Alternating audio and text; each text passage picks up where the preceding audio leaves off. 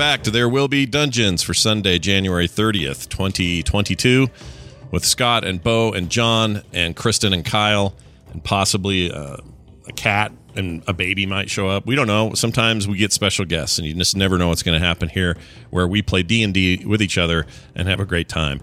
A reminder: as long as it's not a certain European special guest. yeah, that's fine. fine. We don't want that. Uh, that thing I brought up twice earlier. Yeah, we probably don't want that guy here.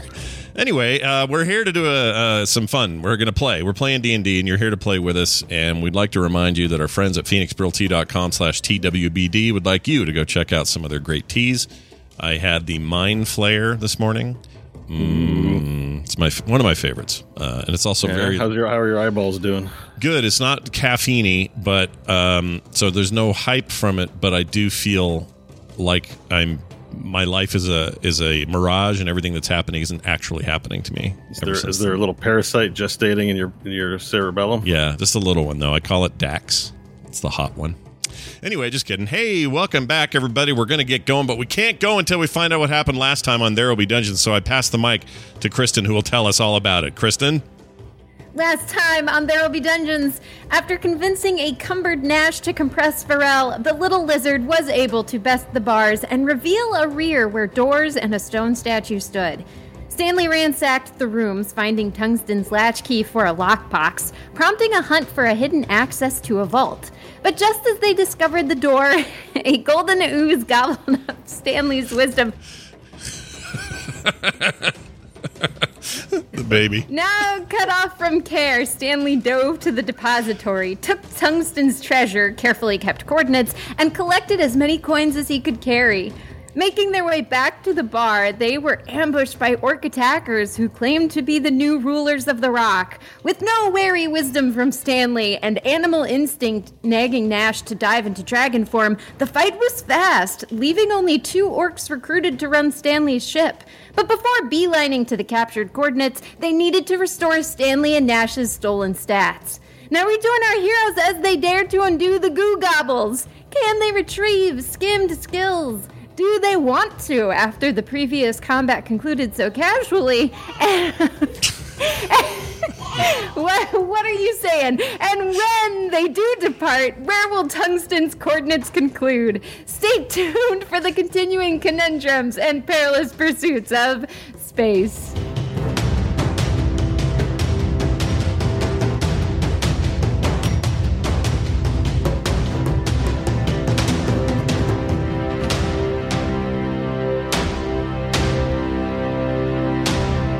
All right, Bo. It's all yours.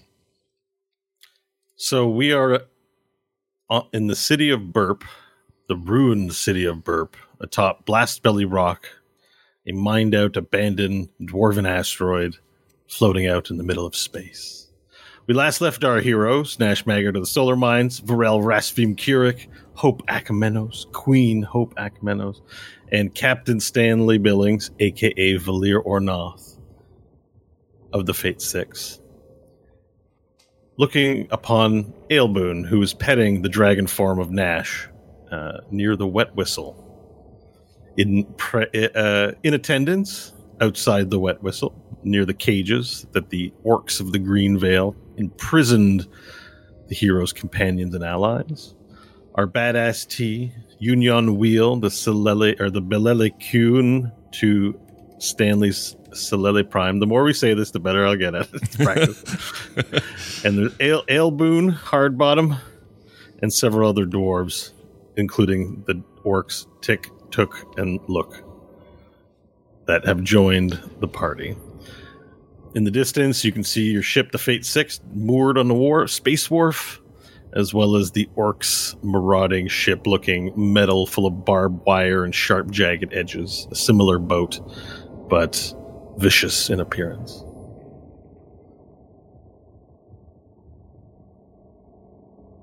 Well, I never seen anything like it.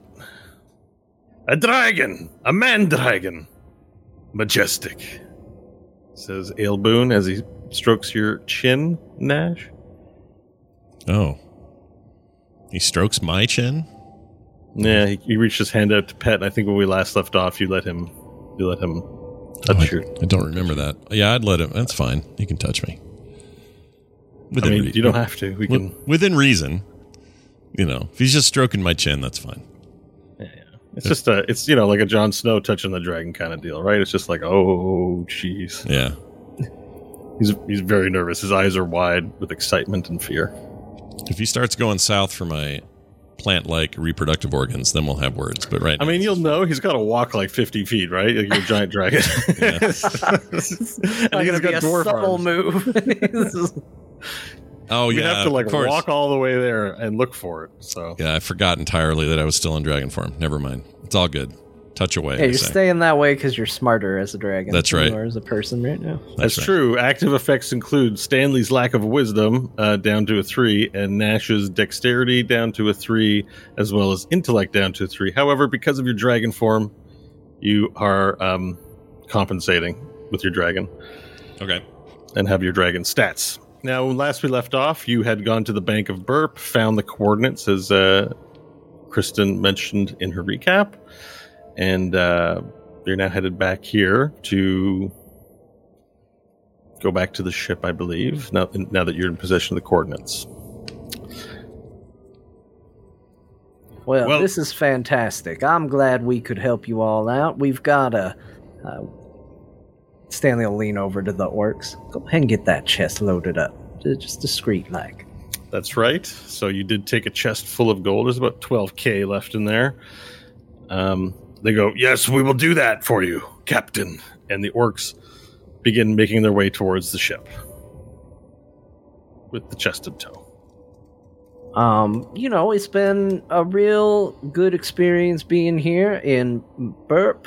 Uh, you know, you've got a quality place. We're gonna be off. We got what we needed, and uh, we appreciate each and every one of you. You all have a fine day. Thank you very much. You have no idea how grateful you are. We were almost meat puppets for the orcs. Now, I dare say, we'll be leaving too. We had a bit of a talk in the cage.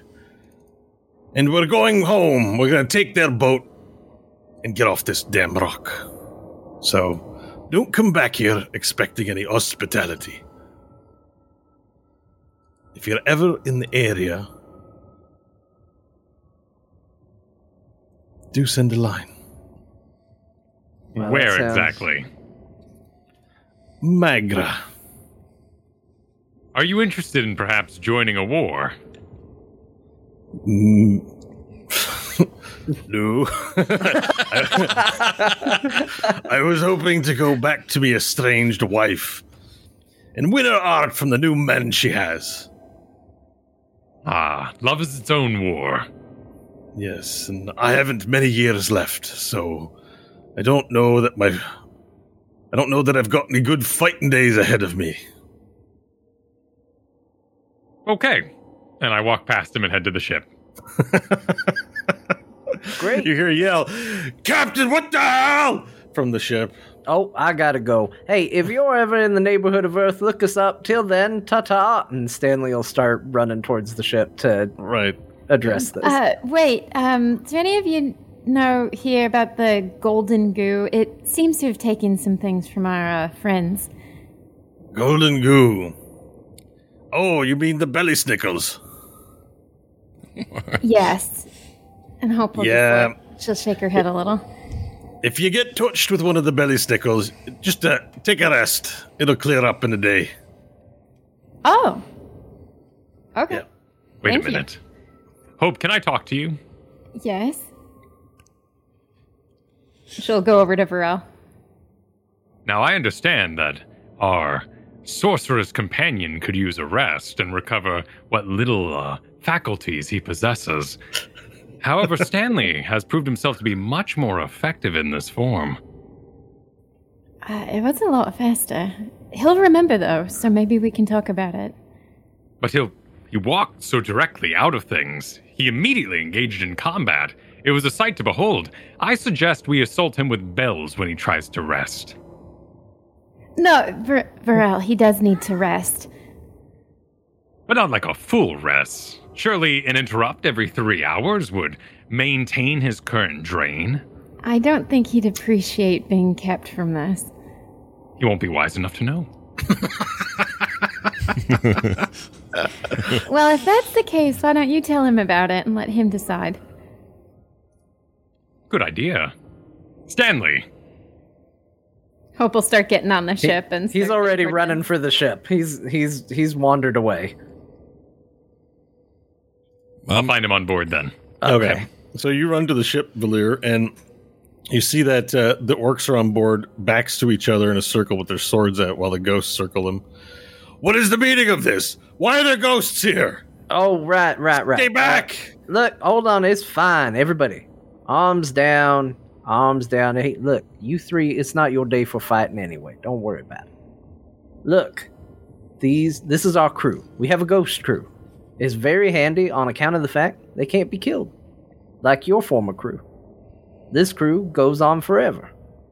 Yes, but they can sneak into our thoughts. No, they can't. They wouldn't do that. Would you guys do that? Your uncle goes, maybe. Depends All on right, well-. All right. Well, you know, they might do that, but it's nothing you have to worry about. They're confined to the ship. They can't go anywhere beyond here. They're not going to tell anybody anything. It's fine. Look, we've been flying with these ghosts for a, a really long time now and uh, never had any problems. So I think you all just need to settle in and don't worry about it so much. All right, persuasion and dis- or deception check, please. We'll go with deception because we have not been flying with them for a very long time. Uh, 18. Okay. Um, yeah, so the orcs, they're very mistrustful. They begin lowering their swords, but they don't like it. They don't. They clearly don't like it, and Okay. they're going. Look, uh, one last try. You have two options. You make peace with the ghosts, or you can go back and fight Nash the dragon. They lower the swords. Yeah, nobody wants All to fight great. Nash. See, we're all getting along so good. You'll see. You will like them. I promise. And they'll like you because you can do, you know, living things, which is fun. So uh, let's. Do we in. have quarters? Living things. Uh, yeah. I mean, you've got, uh, it, you know, there's a general area that everybody has access to. Um, I'll show you. Actually, you know what? We'll have one of the ghosts show you. Uh, somebody show them to where they can rest and uh, make sure the chest gets, uh, you know, in with the rest of us. Uh, put it in the other crew. You want any captain's quarters or You know what? else? Captain's quarters is better. Let's put it in the captain's quarters. We'll Right, sir. in there. And they they so right this way, orksies, and they take the orcs down uh, below decks. The orcs are obliged, but they still look nervous and untrusting. But you think maybe given some time, perhaps they'll they'll warm up to the ghosts. Now the rest of the crew clambers on uh, behind you from the dock. Except Uh, for me, I don't know what I'm going to do. Should I turn back? Well, hmm. Well, the the, the boats uh, can support your weight, so you can just fly onto the boat as a dragon form if you want. All right, I'll do that. I want to stay smart So a big black dragon flies through space and then lands on the deck.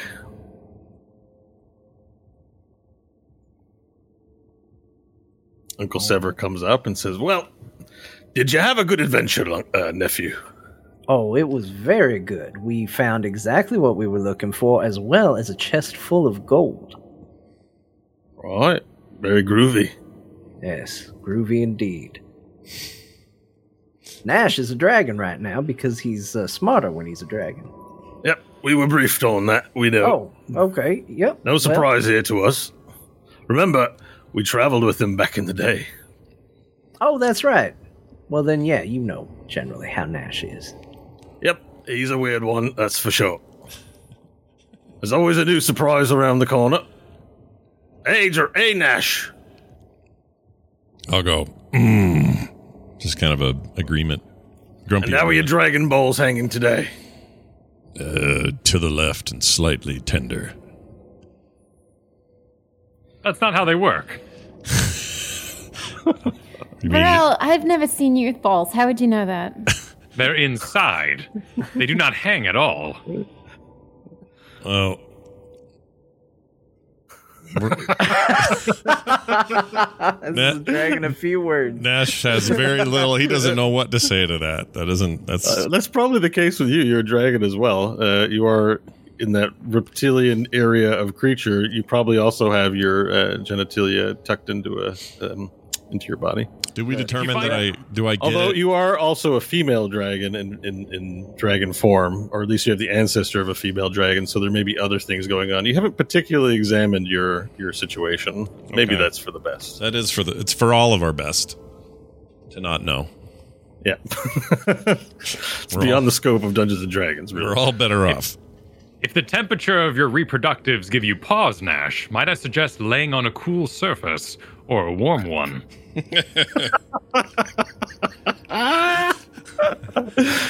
That's good advice, Nash, says Uncle Sever. I'll say, uh, I'll keep that in mind. And stomp around, irritated. So, Captain Billings, where are we off to next? Or Captain Onaf, I should say. Right. What you going we've, board uh, these days? We've got, uh, you know, Valir, Captain Ornoth. It's all good. Uh, where's Hope? Hope, we got coordinates, uh, right? Uh, yeah, yeah. And Hope's up by the the steering wheel, the helm. All right, and Badass T comes on board as well as uh, Yun Yun. Um, so Crooked Hand Row comes up to you and says, "What you got there, lass? Got some new cordies for us." Yeah, yeah. We found these, and this is probably where we need to go next. Ooh. He examines the the glyphs. That's a rough part of space. You sure? Yeah. What do you mean? Well, it's uncharted. There's not much around there. It'll be far from help. Did you suggest anything before we take off? Mm. Well, we're well stocked. We're as ready as we'll ever be. Um, we haven't got much else in the way of options unless you know anybody else uh, with a fleet of ships to help support us, but I don't think that's the case. No. Um. Any idea how long this would take? Mm, probably looking at a day's travel. All right. So we could get some sleep before we show up. All right, well, come here. Let's uh, get the coordinates put in. Why don't you do it? You can practice with the ship. All right. Hope we'll practice putting the coordinates in. All right, but first we got to undock. And so you, you know, work with him to undock the ship. The ship, you know, uh, the the ghost crew comes in and unties the ship from the wharf, and the boat slowly pulls out backwards from Blast Belly Rock, and then turns slightly and makes its way towards open space. Crooked Hand Row and Hope work to punch in on the typewriter the coordinates for the next location, and then you push the throttle, and a rift opens up in space, and you're now flying through rift space at light speed. Well, the party is now going to experience some downtime. You're free to get anything done that you need to get done as you journey to your next location. You have a day, roughly. So if time. we sleep, if you sleep off, so we did. We learned that if I sleep off my lack of intelligence, it'll only take what a long rest to do that. Yeah, it'll clear after a long rest. Um, but you, Scott, know that. I don't know if Nash uh, can really have the intelligence to put that together. Well, he would in dragon form, though, right? Yes, yeah. So he, so if he knows, see, this is the trick. If he knows that if he gets an, an, an arrest, this will clear. That means he knows he'll need to turn normal, but he's going to need somebody to make sure he goes to bed. Ah, Because when he's back to normal, he may not be his self. Just speak with your allies for an assistant, maybe to, to chaperone you. Uh, I would go, Varel. Uh, uh, similarity of our genitalia aside in this form, I have a que- I have a request. uh, I need This is to. the Completely normal, normal way to start a sentence. I'll say I need to. I need to uh, rest off this effect and get my intelligence back. Uh, but when I turn back into normal Nash, I might be kind of horrible at remembering to do this. So can I count on you to just make sure I go to bed? Uh, but you know, put me in my quarters and make me go to sleep uh, once I transform. As long as I'm not responsible for that particular ritual with the hole in the ground, this is fine. You don't have to do any of that. I, I promise. I already shit in this form. Everything's fine. I'm good. I'm cleared out. Where did you shit? Everyone's looking like Just "Oh in the no, air. Just outside in the air before we took off. Just dropped one randomly out there. There's It's just a giant dragon turd floating in space. Yeah. Yeah, It's like not? shitting in the pool, man. Yeah. What the hell? I don't mind. people, What's people, that? Very, it's a very big pool. people fly spaceships through there, man. The chances of them running through my poo are like a billion to one. It'll be fine. they never do that in Star Trek where they're just flying and a big dragon poo just splats on the view screen like no, space is too big. like pigeon shit. Yeah. know? Yeah. So, uh, so do you do you agree? Very fine. Okay. And I mean forcefully if you need to. I need to get I need to sleep this off before we get in trouble anywhere else. And uh I will now oh wait, no, not. Oh, I won't do it yet cuz Varel is wanting to say something. I must speak with Stanley. First, please maintain your current intelligence. Okay, and I'll just, just sit there like a dog waiting for my owner to come back. 14 intelligence. Yeah. I go to find Stanley. Yeah, Stanley, where are you now? After the ship's taken off. Probably be down in the crew quarters, opening up the chest, checking out the gold. And a ghost pops in before Varel can get in there. He's like, "Oh, hey, Captain, the boys are getting a card game together. You want to join? Gamble some of that money away." Well, first we gotta divvy it. I got responsibilities. The team would be very upset with me if I didn't properly distribute it. So I'm trying to go against my better nature of uh, taking a little off the top for myself. But maybe when we're done. Right. Well, I'll let the boys know. They'd be real excited. It'd be a good uh, work um, team building exercise to play poker with everyone on the ship. Well, I am nothing if not a team player, so you know, you save me a spot and I will I will be there when I can be there. All right. And the ghost looks to you. Varel goes, Varel, and then he disappears through the floor. Hmm. Stanley, I shall inquire about this poker in a moment. First, I must talk to you. Great. How do Let's you feel? talk. I feel fine, thank you. You a little seem off, a little different, but not bad. you seem joyful. Yeah, I guess, you know, I've had a good day. Good days always make me happy.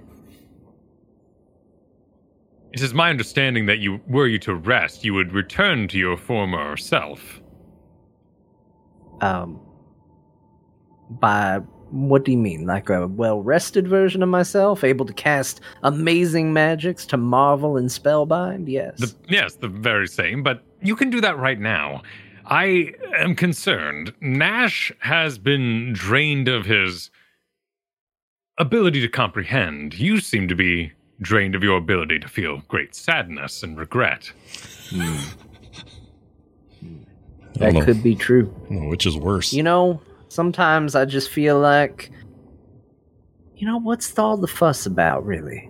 You know, yeah, bad things happen, but bad things happen to everybody all over the place, happening all over the time. Good things happen too.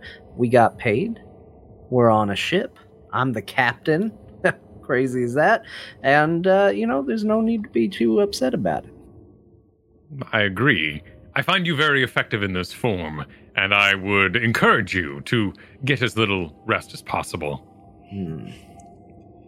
I don't know, Varel. You see, uh, see the way I teleported earlier, right through that fence. Big obstacle in our path. I just walked right through it. Very Yeah. cool. Mhm. Yeah, I only get to do that so many times a day unless I get rest. And while I like how I feel, I also like being effective and cool. I see. I see. Might I caution you then to make sure your assistant is well beyond your reach then this evening? My assistant? Yes, you are incapable of self control in these matters. Oh. Gotcha. I will see you at the poker then. Yes. You're gonna play poker? I didn't know you played. It was noted as an important team building exercise. Well, hey, it's going to be a learning experience for all of us, because let me be honest with you, I've never played poker either. I know it's a card game of some kind.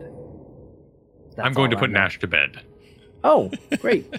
is he sleeping as a dragon or is he, uh, you know, sleeping as a person? He will be a person on the lower couches. Okay. Well, this was a good talk, for Varel. I like it. I feel like we don't talk enough. I agree. Let us Yeah. talk again. Yes, that's. I leave to go get Nash.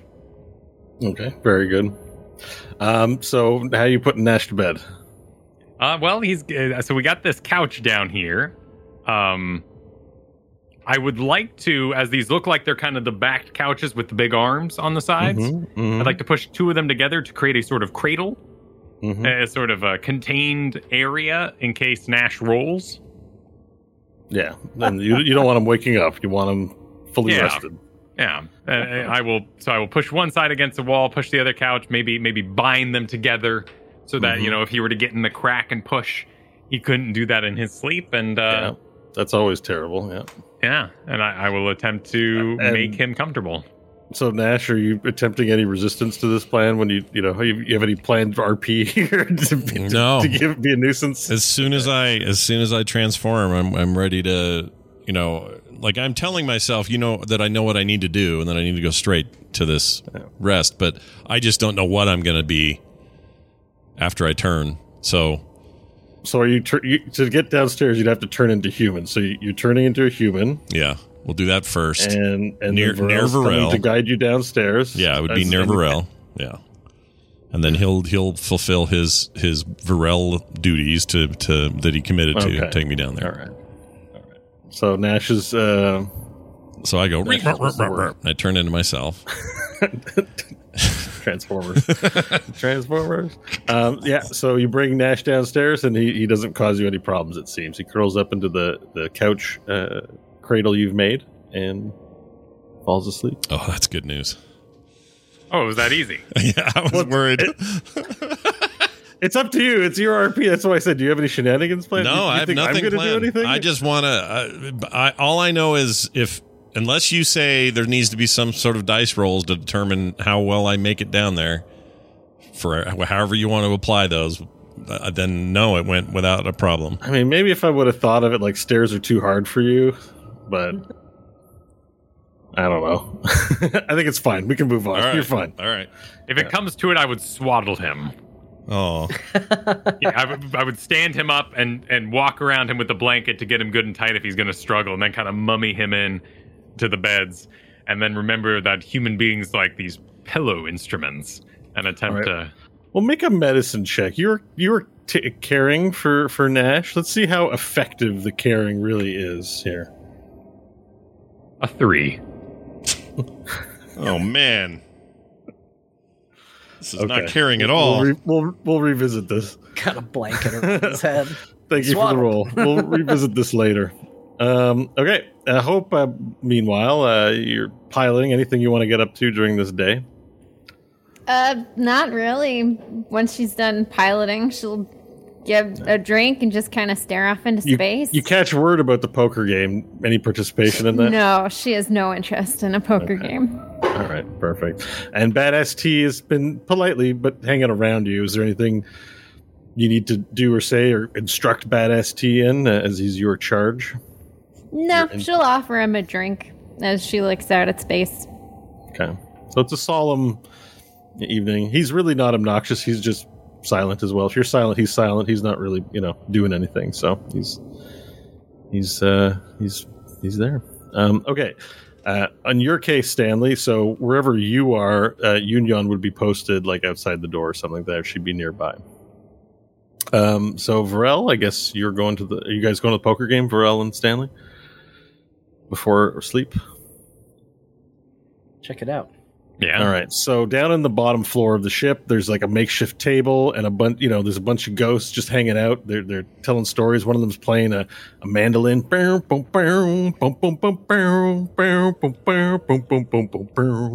And they're singing ghostly songs. There once was a ship out on space.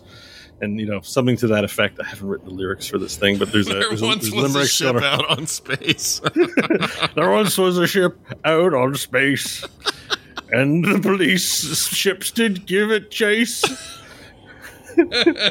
but she was known as the Catherine, and she could get away from any Slytherin. There you go. Um, so. Uh, so there's limericks going on, and, and they're like they're clearly not drunk, but they're clearly behaving drunken. It's very confusing ghost behavior. Uh, they swear they're they're sober, but they're behaving very silly. Um, they invite you to sit at the table and play uh, poker. Um, so we're not going to go through the whole motions of poker. If you are, how much money are you bringing of your your cash? By the way, Well, I mean, I think before we start, someone should. uh, Somebody invited Hope, correct? And she Yes. she declined. Somebody go get Nash. He doesn't have an excuse. What's he doing? Somebody go get Nash. Nash should participate in this team building exercise. Everybody. Yes, I want to say the results of the roll now coming up. These limericks are are sh- shining through the floor, Nash, and you hear the song. Like you, you're lying in the in the couch cradle, eyes wide open, and you hear the songs of the Catherine floating in space. Okay. There Am I- once was a ship named Catherine, and she had ghost a to go bossy captain. Stanley sends a ghost to go get Nash.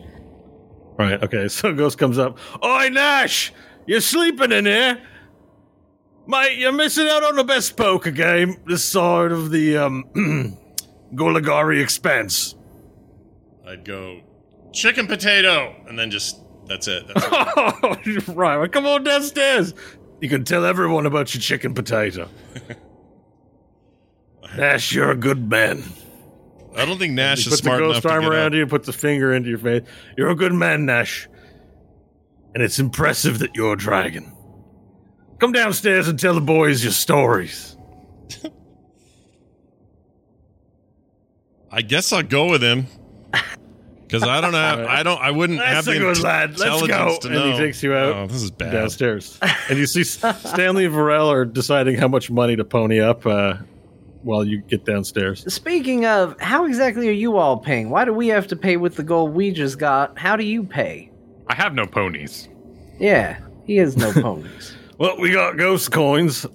And everyone empties their pockets. They have these ethereal coins that they put on the. All right. Well, as long as at the end of the day I walk away with my real coins, you can keep your ghost coins, but we can use them as, as chips. Are they ghost cards as well? Um, yeah, they're ghostly ethereal cards too. Can you see through them? Uh, not really. Okay. No, you can't see the backs of the cards on them. It just works. It's magic. I know. I'm trying to figure it out. It's like it just works. Uh, I like where we wound up with that. It just works, okay? All right. So yeah, we're you know Stanley makes it clear he's not he doesn't have an interest in ghost money, so he's not gonna walk. He's not gonna leave any of his actual money on the table, but he's willing to play. well, with what money? We'll play with the gold, but at the end of the day, I'm not letting you keep real money when all you're offering me is ghost money. It doesn't Now, do me any hear me good. out. And your uncle Sever comes and says, "They're putting up their hard-earned wages. You should put up yours. It's only fair." What are you going to do with real money? What are you gonna do with real money? I can spend real money. But this is real money in the ghost world. it's spendable. One ghost takes the, the gold coin and bites it with his teeth. See? Gold. How about this? We will play with our real money, you play with your ghost money, but we all agree that you can't spend real money and I can't spend ghost money, and we just do an exchange at the end. What if I Oh, kill good my idea. money?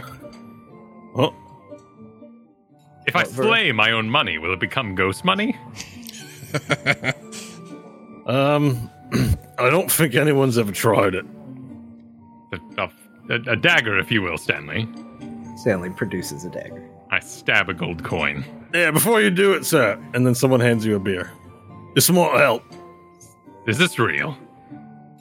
It's real. Yeah, Very remember there are store they are able to touch real objects within. So you're you guys are given real food while they're drinking ghostly beer.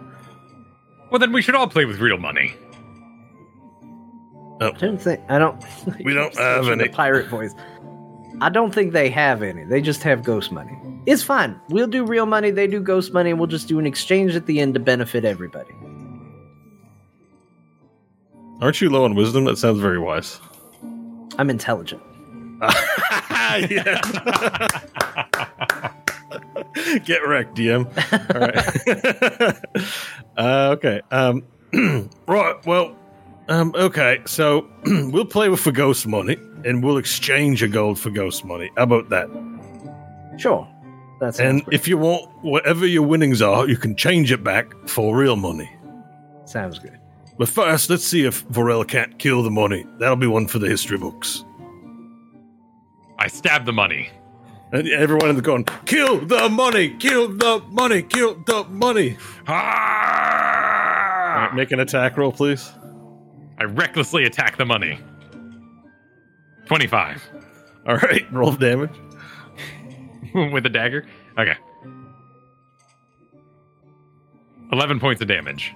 All right, so you you you send the knife straight through the gold coin and the ghost table, um, and now your real life knife is sticking into the ghost table, um, and the coin, and everyone goes yeah, and then everyone's really quiet for a second as they wait for a spirit to emerge from the coin. Hmm. Nothing happens though. A bit anticlimactic, honestly, but you did cut that coin clean in half. Yes. We will not see its like again. No. Oh, then who's the dealer? Nash, you want a deal? I'll just look at him blankly like a dodo. No, I think Nash is tired. It's probably Nash! Go to bed, Nash! He's like a kid who came down the stairs. I'll and I'll when he does that, I'll be a little taken back and just uh, muster enough intelligence to point at the ghost, and that's it. Yeah, wait, Nash, do you want to play with us or do you want to go to bed?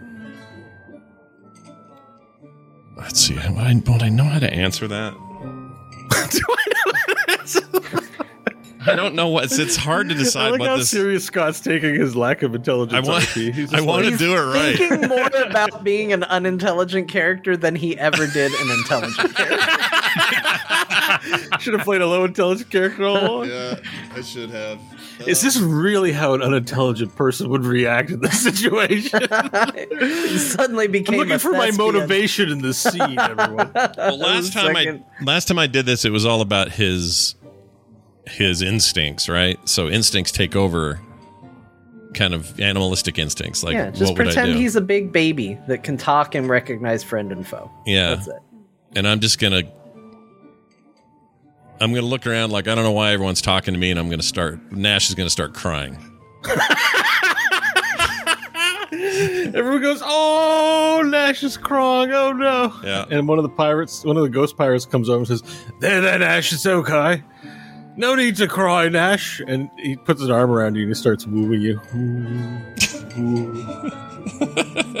That's a good lad. Tell Uncle Sever what's wrong. Uncle Sever comes to you. Sit down, Nash. What's on your mind? It's just uh. you, me, and the pirates out at sea. I'll go We bare our souls to each other. bed. I'll say What's wrong with your bed, lad? need sleep. Well, why'd you come down here then? I will now point at Varel. Did Varel make you come? did, did Varel make you come down here? I performed the tuck in. I did not have warm lactations to give. I am aware of the human ritual of sleep. It is complicated, requires many pillows and blankets.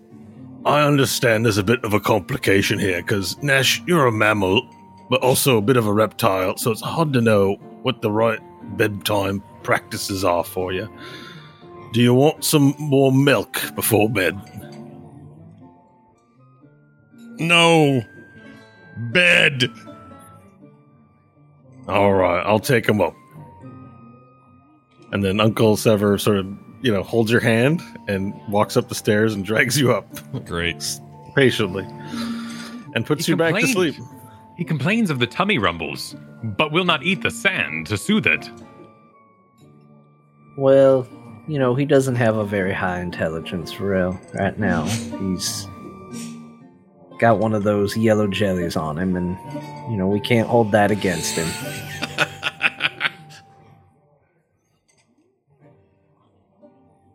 Uncle Sever comes back downstairs after having tucked Nash in. Right, so we're gonna need to keep it down just a little bit so Nash can get his sleep. Agreed, boys. Uh, yeah, sure. We'll keep it down. I, I don't see us getting too rowdy. All right. So, uh, do you guys want to RP some poker, or do you want to just move past it? I, I don't care either way. Whatever you want Yeah. to do. All right. So, takes you. Yeah, I mean, we can continue on with the adventure. I think. I, I, I like, we don't need to. I don't really have. But I will say, despite Stanley's promise, it definitely gets rowdy immediately. All right, it definitely gets rowdy. Perfect. All right. Low wisdom rowdy. yeah. So we're gonna. Yeah. So then we're gonna need to make a. um mm, Rowdy. Nash, you're gonna you're gonna need to make a Constitution saving throw. Oh, am I? Are, am I not apart from everybody now? You are, but the sound is emanating from below decks. Okay. So All right. Constitution. we have to test your ability to sleep through this. Uh, 18. Okay. All right. You're you eventually do get to sleep. You're quite tuckered out. So uh, this last little bit of tucking gets you to sleep, and you sleep through the noise. Um.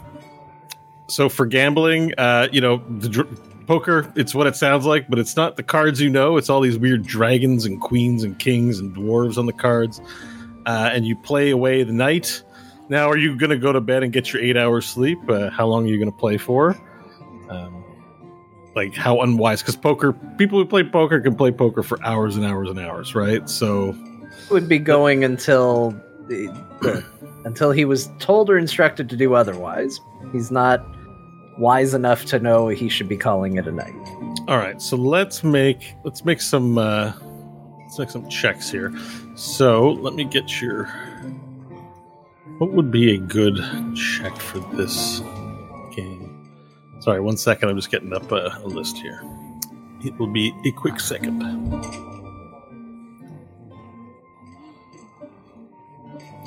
Okay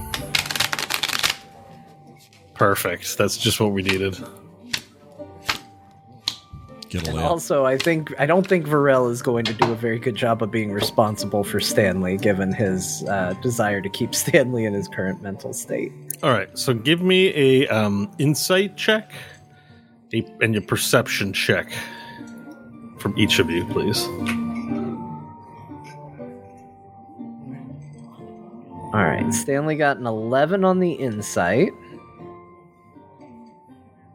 and a 22 on perception. Mm-hmm. A dirty 20 on insight and a 14 on perception. 14 on perception. All right. Well, um, you come out of it, uh, the game with a wash. You pretty much uh, you've won some hands, you've lost some hands. Five hours have gone by. Everyone, you know, the the party's starting to simmer down and start. Everyone's like getting, you know, having drank some beers. They're starting to get a little slower, a little more sluggish. Um, you haven't really lost, but you haven't really won. Uh, you're sort of pretty much where you were starting with with with this. But you've gotten better at the game, so now that you fully understand the rules, um, you feel like you're experts at it because it's a gambling game, and you've you've lost some and won some. Well, that's probably a good idea if you guys get to bed now. Uh, you mortals need your eight hours, and we've only got a day before we arrive where we need to. All right, that's probably not a bad idea. I mean, we're I don't really feel like I'm achieving much down at this table, although I learned and I appreciate the uh, the education you all gave us. Well, Right then. Well, um, we're not off to bed. We're going to keep playing because we're ghosts, and well, we can Oh. do that. But we'll keep Oh. it down.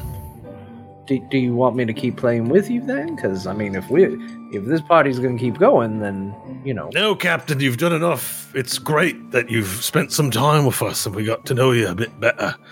And that you're not just ignoring us like some servants, but treating us like family. That's very important, but you're immortal, you need sleep, and we're here to ensure that you get your mission done. We're ghosts. We don't need sleep. We can do whatever the hell we want all the live long day and not suffer any of those mortal consequences for sleep, for lack of sleep. Being a ghost sounds great. You know what? It truly is. I mean, uh, We do miss eating, and the sex isn't as good, but it's it's not a bad life. You don't have to sleep. You can play games all day, and you can scare people, which is kind of fun too sometimes. All right, well, thank you all. You all have a good evening. Stanley will Yep. stand up. All right, Varel, are you leaving as well? I will follow Stanley. All right, so you both make your way up. I don't know how much you've had to drink. I'm assuming Stanley's lack of wisdom means he's had a steady flow of mead. Yeah, probably hasn't stopped. Yeah. So, you know, he maybe leans on Varel on his way up. And as you get to your captain's quarters, Stanley, um, Yun Yun is, is, has one leg like up against the wall and like her hands crossed leaning against near your door. And she says, finally. Well, I'm back. Good watching out for the door. We have successfully poked.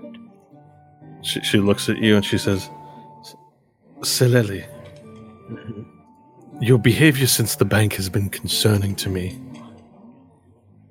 It's a bit unorthodox to be playing gambling games with the crew in such a way and drinking. You have a great charge ahead of you. I'm, I'm, I'm Do I'm hoping this was a just a result of the poison you received from the belly snickle. A poison. I was poisoned? Well, the magic Well, why the didn't anybody tell me I was poisoned? Is there something? Hold on, I have magic that can do this. Hold on. Stanley sits down. Wait, I used the wrong word. It, very, maybe not. very It's a poisoning is a figure of speech, not literal poisoning. For Stanley casts lesser restoration upon himself. Okay, and does does this would this actually have any effect? Uh, it might on the alcohol, actually. Because alcohol would be a form of poison, right? Yes. Let me see here. it can cure blindness, deafness, paralysis, and poison. Well, alcohol is a form of poison. So I'm just reading the spell. Where's the spell? It's what detect. What is it? Uh, second level spell, lesser, Lesser restoration. Yeah, got it. Yeah, uh, it can end either one disease or one condition. So yes, you can clear the drunkenness. Oh, you know what? I do feel better. I was. Po- Why didn't You anybody can also tell you can this? also clear the intel. Uh, just, I'm just reading it over, but you could also clear the the other effect on you as well. Oh, really? It would. Yep, it's a condition. You're affected by a condition. So Stanley's wisdom returns to normal from this. It's you choose. It affects one. So you have Oh. the choice. You're drunk Oh. and you're affected by. All right, here's what we're gonna do. I'm gonna just roll a d20. Evens, it's drunkenness. Odds, it's uh, the wisdom because he doesn't know. Are so you saying this out loud to everyone too, or are you just? just No, this is just me. Uh, how I'm gonna game it because he doesn't. He's not aware of either poison, right? Like he doesn't know he's drunk and he doesn't know he has the other problem. So it's just even. I thought maybe you did because you, you do remember getting hit by it, right? I rolled a four. What did I say? Evens here? I don't remember. okay, hold on. I'll roll again. Evens is uh the the mind thing, and odds is drunkenness. Here we go. Let's roll it. It's a two. So the mind haze lifts, but Stanley's still drunk. right.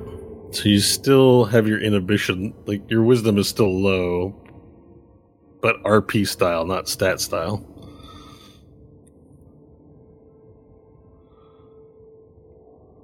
So all of a sudden, oh,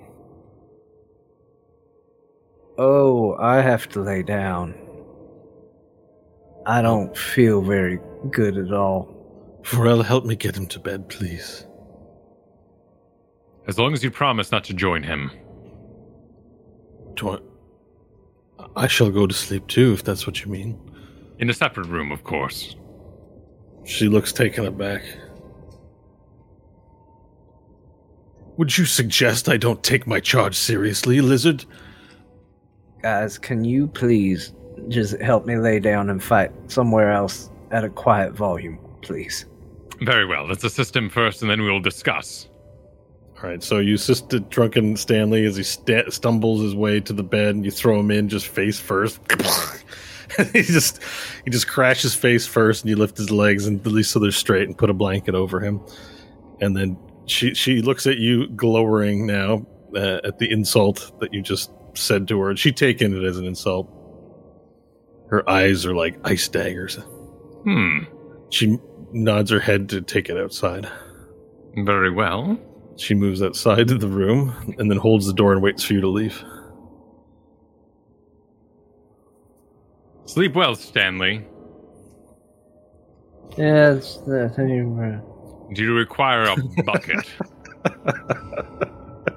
I don't. I can prestidigitate it if it's a problem. Very well. Ew, you barf all over yourself and go blink. uh, this is this is like a Dazed and Confused movie I need to see. Um, Dazed and Confused, but it's Hogwarts. Um, so you uh, exit, and then Union shuts the door. She says, "How dare you, Varel? Excuse me? How dare you suggest that I mate with the Solele Prime? Well, he is beautiful. I I'm not merely- some wanton lady of the court, uh, of the back court." Well, this is most calming. For Stanley has wooed many of our would be companions in the past, and things have become, uh, how they say, awkward, if you will. I did not want you to join us on the continuing adventure should you hate him. Is there something I should know about the Solele Prime? Is he loose? Loose. Does he give up his intimates at the with ease? Intimates. Yes. The Solele Prime is a great charge. We can't have controversy over every elfin floof that comes knocking at his door. How many will I have to bat away? Oh, at least two that I can think of. So he is. So he is like that. Are you saying I'm- there's a great ritual where you enchant your people with grandest of beauty, and they're not allowed to fornicate willingly? He is a symbol of our people. It's not that I'm against fornication, but the for Solele Prime to take mates isn't just for himself now. He's a symbol for his people. And his example is what others will follow. Oh, I see. Well, this is It far more complicated than I assumed. I merely wish to caution you, for his uh, charm seems quite powerful. Oh, don't you worry about me. I, I've been trained all my life to take this charge. I will not throw it away for brief night of pleasure, no matter how intriguing it might seem. Oh, you say that. There's a whole tower of paladins. Uh, at, at any rate, maybe the story The whole tower of paladins. Wait, did they all want to bang Stanley? I don't remember. I want to hear Varel's recanting of that tale. It's got way more interesting. After a single night of soup, all were convinced. At any rate, good night. Good night, Varel. And I'll walk a bit away and turn back. I She do takes take a- it quite serious. She takes a seat by the door and, you know, stands guard. Okay, so everyone retires for the night. It's a long rest. Reset your spells, reset your nonsense. Let's get it. Oh, this feels good. How do I how do I change that back? I don't. Whoops! I don't want to run. You one. overrode it, so just go to the override and D and D just got a lot easier for Scott. Yep. So the override is now. Oh, now it says negative five. That what? well, you're, you're screwed.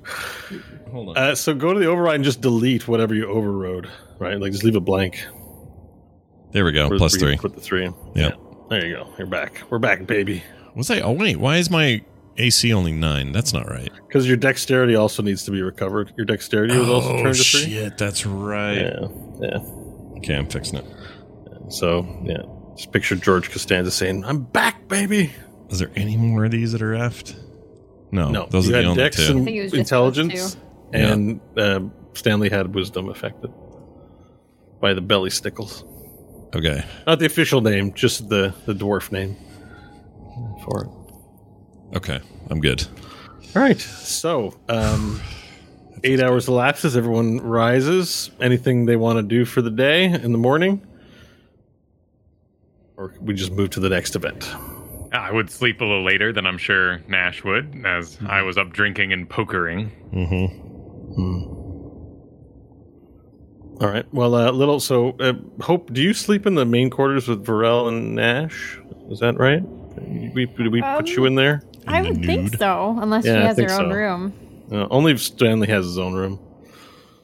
All right, so the three of you sort of wake up. Badass T is in there as well, and there's a uh, Georges, uh, gorgeous Georges, uh, floats through the, the the window and says, "Georges, Georges, Yes. Georges is Georges." Uh, yes, you are Georges. Congratulations. And Hope's rubbing her eyes. Georges, and he opens up the door, and then another ghost elf walks in with a real life uh, dinner plates, and there's breakfast made on it. And he drop one of the ghosts drops it.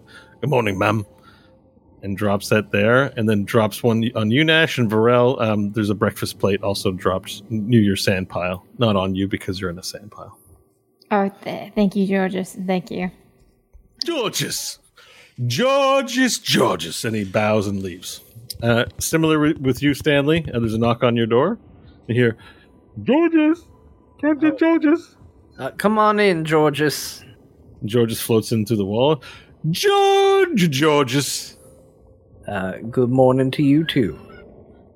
Georges, and then he opens up the door. Georges to Georges, and then another ghost comes in and brings you a plate uh, of breakfast, eggs and and greens, as well as a side of uh, lamb. Oh, thank you. You are a lifesaver. Stanley, Georges, Georges. He looks at you ravenously. with his very one big eye. Mm-hmm. Georges, Georges, and he taps his head. Mm-hmm. Georges. Hmm? Yeah. Georges. And then he turns around and he walks off. And then over, um, a a ghost then floats down uh, from the ceiling. Is Captain? I've got an update for you. Oh, We'll be sure. we'll be entering back into space soon. Uh, We're almost at a destination. Once you've eaten breakfast, uh, I recommend you get up to the deck so you can tell us what's going on. Oh, sounds good. Has uh, have all my companions been fed and seen to as well? Uh, that's George's department. I, I I don't know. And he floats back up. Seem okay.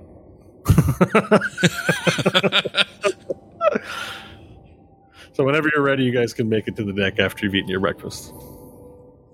I would. Uh, Stanley uh, would would leave and just you know kind of look to his bodyguard as he gets to the to the door and go, uh, "Union, uh, thank you for getting me taken care of last night. I was not in the best headspace. I appreciate it. Of course, my Silele. Um, we all need a bit of diversion from time to time to lift our spirits. Yeah, I, I agree. Speaking of, you and Varel seem to be hitting it off rather well. What's this term? Hitting it off? Oh, you know, getting along, you having stare downs with each other and heated conversations in the hall. I was forced to clarify the significance of your position amongst our people. Show you what. Stanley walks on. What she? She bites her tongue, knowing her place is your aid. She doesn't. But she clearly reacts if you wanted to press further, Nope. but then bottles it up. Stanley just walks on with a plate in his hand and a song in his heart. and heads up to the to the deck. Okay. She follows you up to the deck as well. And uh, does anyone have anything they want to do in the morning before they we make it to the the, the, the deck, the top floor of the deck? I would head right, up there so feeling feeling smart as a whistle for once. And Badass T comes up as well. Everyone makes their way up to the deck, and you can see space just f- flying at warp speed and all these rainbowy colors. And Badass T burps. He goes, ah, "That was good breakfast. That's the best food I think I've ever eaten in my entire life." These elves sure know how to make food. God, oh, sing God again. God's damned. There you go. Plural. I just, I've been off. I haven't left Planet Nash in a while, and I, I just, that place affects you.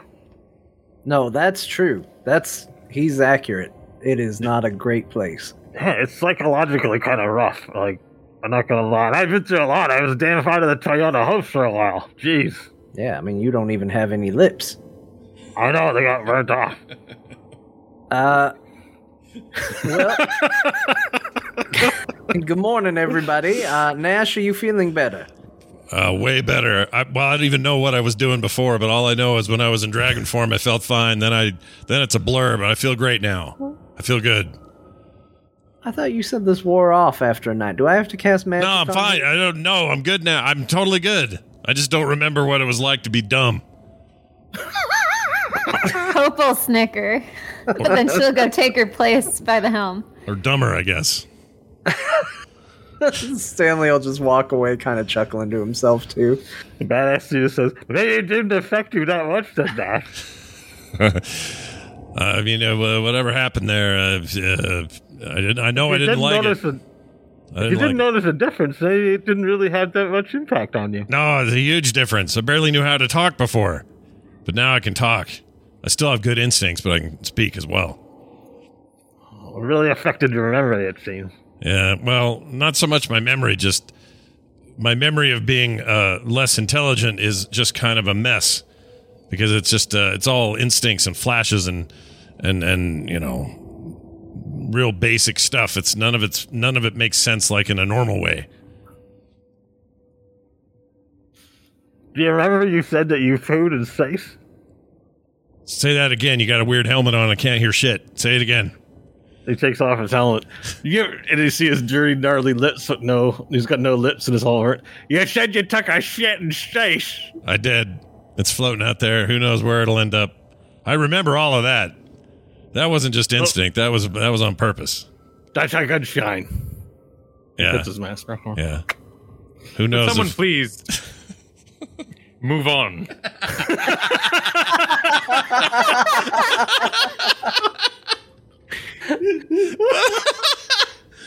Will someone please move on?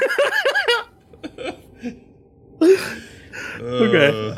amazing. Crooked Hand Row yells out, Oi! Oh, get over here. We're about to decelerate. I'll need your help. Hope heads over. All right, grab the lever, throttle down. We're moving out into regular uh, old ass space. And hope you grab the lever. And a tear opens and the ship flies through, and then slows down to impulse immediately, and you're in. You're at the destination. And everyone looks around.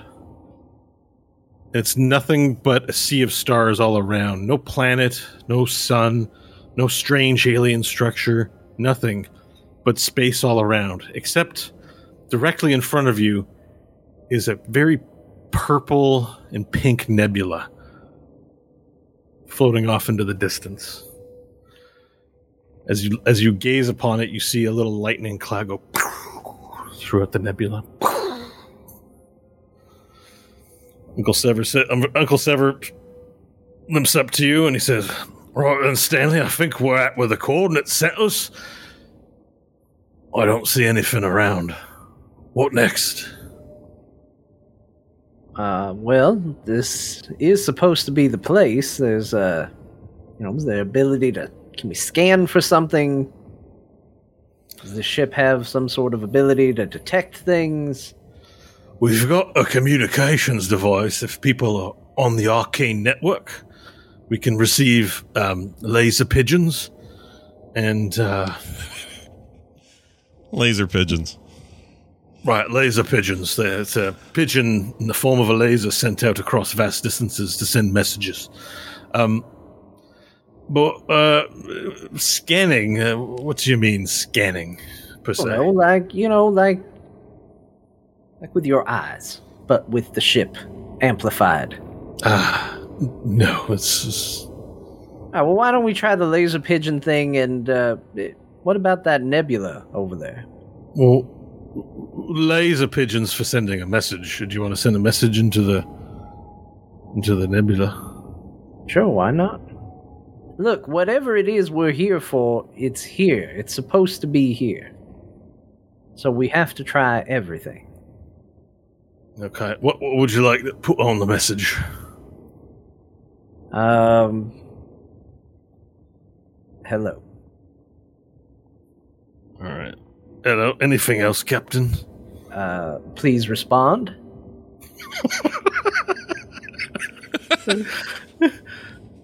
Right. Thanks.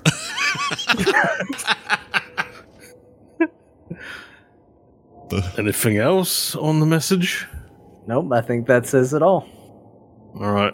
Um, Ro, type in the following. Hello. Please respond. And Fikes. And then Ro looks to you like, type it in, Hope. Oh, okay. And type Hope in the type message, and the typewriter clacks. Now, see this button right here where it's got a pigeon looking all lasery on it. Just push that. Hope will stare at the ghost as she pushes the pigeon laser button. Right. All right. And so, like on the panel, like a little a metal pipe goes up, and then a, like a lasery looking pigeon starts to for- trace out, like neon style. All right. Tell the captain we need a direction to send it in. All right, Stanley, we need a direction. Why are we doing this till I can hear you? We're all standing right here. Fire it at the nebula. Stanley says fire it at the nebula. Right. So type in the following 72 Mark 07 Delta. Put that in the typewriter. She Yes, he- types it in. That's something that could have used some clarification. How did he know that? Well, I've been a crooked hand roast because I've been a pilot of this ship for quite some time. I'm a navigator and I know these things and I'm trying to teach Hope how to do it in case, uh, well, in case I'm not with you any longer. Or who knows, for the future. It's good. It's good to have um, what do they call it? Succession planning in your organization, in case the worst happens. You understand? Wait a minute. Can you die? As a ghost? Well, it's been known to happen. We're not immortal. Really? Have you never killed a ghost, Stanley? Says your Uncle Sever. Well, actually, that is a good point. We have killed ghosts before. But I mean, like, he said he's not immortal. Uh, Do you die of old age? No, our energy's in the ethereal plane and it doesn't go anywhere till it's killed, but there are predators in the ethereal plane that you don't have here in this world. Maybe being a ghost isn't such a good thing. There are dangers here. Right, laser pigeon away! And the laser pigeon goes and it shoots this neon laser. Like the laser beams out into the nebula, and then the back end cleans up and goes. So the front of it looks like an actual pigeon bird, like a bird. Yeah, it's in the shape of a pigeon. If it animates and floats, it's a full-on pigeon made out of like laser light, Oh, and it that's cool. flies into the nebula and leaves this trail of laser, and then the trail of laser ends and sort of scoops into nothingness as it goes and fires into the nebula. That was really neat. Then the machine retracts.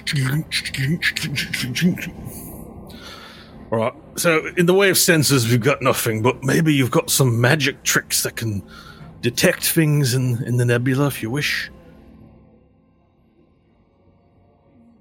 Nash, do you have any magic things that can detect things in the nebula, if you wish? I could try to do. I've never done it in space, but I could do an Arcana check out here.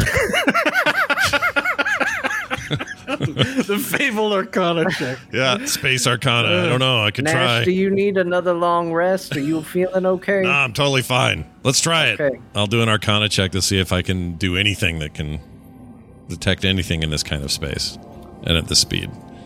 So here you go. Oh, jeez. I have a plus eight to that, and I only got a thirteen. Yeah, well, you peer out into the to the pink nebula with the lightning striking, and it looks like like a bunch of chaotically pink cloud stuff with lightnings. Um, it could be oh. magic, it could be science, it could be a bit of both. Okay. Um, it's a phenomenon you've never seen before in your life. Certainly, there are some chaotic energies at play inside this nebula. Uh, All Uncle right. but- Sev, I have a question for you. Right then, nephew, what can I ask away? What exactly would happen if we were to pilot the ship into that nebula? Well, I don't know. Looks a little dangerous for lightning, but it's just a cloud. Well, why don't we why don't we check it out? That's the spirit of adventure. Let's go right in. Right, boys? All hands on deck. We're captain's orders into the cloud. And all the ghost people get up, and, and the orcs make, make it their way up to the deck, and they go, Captain, how can we assist? Oh, well, uh, this here uh, is my Uncle Seva, the ghost. He knows this ship like the back of his ghostly hand, and I'm sure he can give you boys something to do. Right. Well, you orcs are new, so you've got to prove your dedication to the crew. I want you to swab the decks, make sure they're sparkling clean so Captain can eat off of them. They go, yes. And they take, they, they go to collect, like another ghost comes up and gives them like mops and buckets and they start swabbing the decks uh, down. And the ship begins impulsing faster and moving towards the nebula as the big pink cloud approaches and lightning strikes all around. You sail into the pink and purple mist. And with that, we'll go to the break. We'll find out what happens after. Excellent. Uh, you heard him, chat room. Go take your own eight to ten minutes and do a thing you need to do while we do the same. When we come back, the latter portion of today's show. We'll see you then. We're back for more, everyone. Sit back and relax as we continue our adventures today. Bo, back to you. All right. The Fate 6, the Elven air, space airship, space airship, Space flies ship. into the nebula. And then now you're surrounded by purple cloud everywhere as you enter in. And just for effect on Roll20, I'm going to move the cloud to the Ooh. to the map layer so you That can all see what's going on. It's very thick.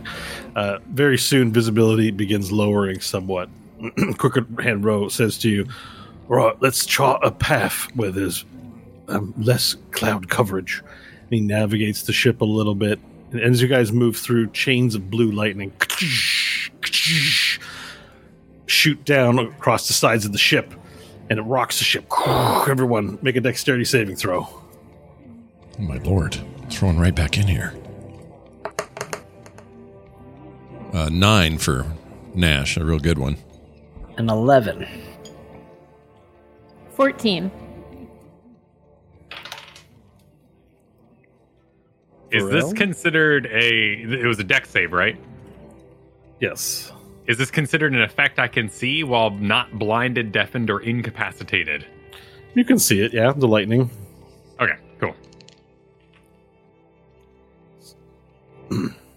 Twenty-five. Ooh, all right. Wait, no, never mind. I lied. Wait, hang on. Twenty-two. All right. So, um, An egregious error, Varel. Will not be forgiven. so the, the the lightning shakes the boat to the extent that you guys fall down. Uh, for those who've fallen, please take uh, seven points of damage. Who fell? Every, fall damage. Everyone fall? but Varel. Oh, Sorry, seven Huh. points, you say? What was your roll, Stanley? Sorry, I forgot your roll. mine Yeah, was seven. 11. Yeah, seven points of damage for those who fell. You all sort of fall down, oof, as the ship hits turbulence from the lightning. Hope you quickly get back up from falling, and as Crooked Row beckons you to the star chart. So what happens is a p- little panel opens up, whoosh, whoosh, and it starts charting courses through the nebula in the ship. And if you turn your attention to Roll20, uh, you see that Whoa. You see a chart of the nebula and a bunch of locations that are marked on the map. And he looks, see these spots here? These are spots that we can navigate safely and, and, and sit patiently in while we plan our next course. But it looks like traversal through the map will be dangerous. So we'll have to refer to the captain's judgment on where to move next. So as you can see, and if you see, you can move this token, but I'm going to move the token to the first location over here. You're at that location on the bottom left of the map. Does Fate six? You should inform the captain of this. Hope okay. will uh, call Stanley over and explain as she grips on to the edge of something tighter so that she doesn't fall again. Yeah, Stanley stands up, kind of rubs at his head, and walks over. Uh, what are we looking at? So they're saying these points are safe, but each time we move from point to point, we're not safe. So the faster we find what we're looking for, the better. All right. Well, uh, Hope, I feel like this is your area of expertise. So if you want to move us, I think probably the smart thing to do would be to, you know, keep as small a space between jumps as possible, not to go too far without getting to a safe point. All right, sounds good. Right, so oh, look at this button here. This is manual control, and he presses the button, and two little joysticks pop out. Like there's these big grips on them, uh, one over the other. They're kind of like cranky levers, but they also move in all 360 directions, and they're designed to let you manually move through. So as you make your jump point to point, you'll be making piloting skill checks to go through the to go through the nebula. Um, so you can you can move to any point uh, that you wish. The farther the point, uh, the more squares that you have to go through, the higher the probability. Uh, the more the more chances of an ill effect there will be potentially. But if you get all 100 coins, Mario gets an extra life. Doesn't it look like one of those? Like bonus levels? Yeah. Ding, ding, ding. Okay.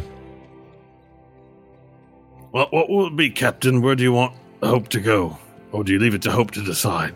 Oh, I, I've left it to her. Right. Well, then Hope. Um, it's up to you. All right, Hope will look look at the star chart and look forward. Take a deep breath, and she'll start moving them uh, diagonally to the top right through two squares. So if I get the ruler here to this guy right here, Correct. All right, so we move through square one. Make a piloting check, please. Or just make two piloting. Well, make the first piloting check for the square one.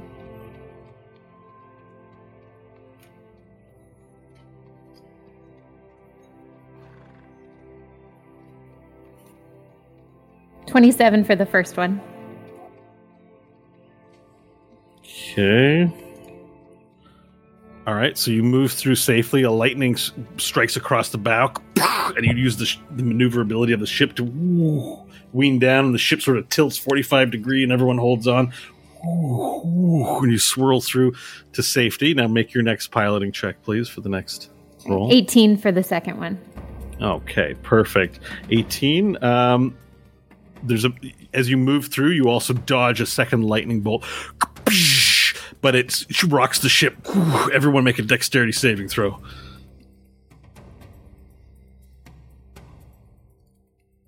Dexterity. A 16 for Stanley. 17 for Nash. 19. All right, 13. the three, 13. Uh, hope you lose you lose your grip on the on, on the steering wheel on the two control sticks and fall to the ground again. You take nine points of uh, falling damage. Uh, everyone else, you're able to hold on to something safely. Whew. Badass T falls down and goes, "Shit!" This badass T will also take this damage.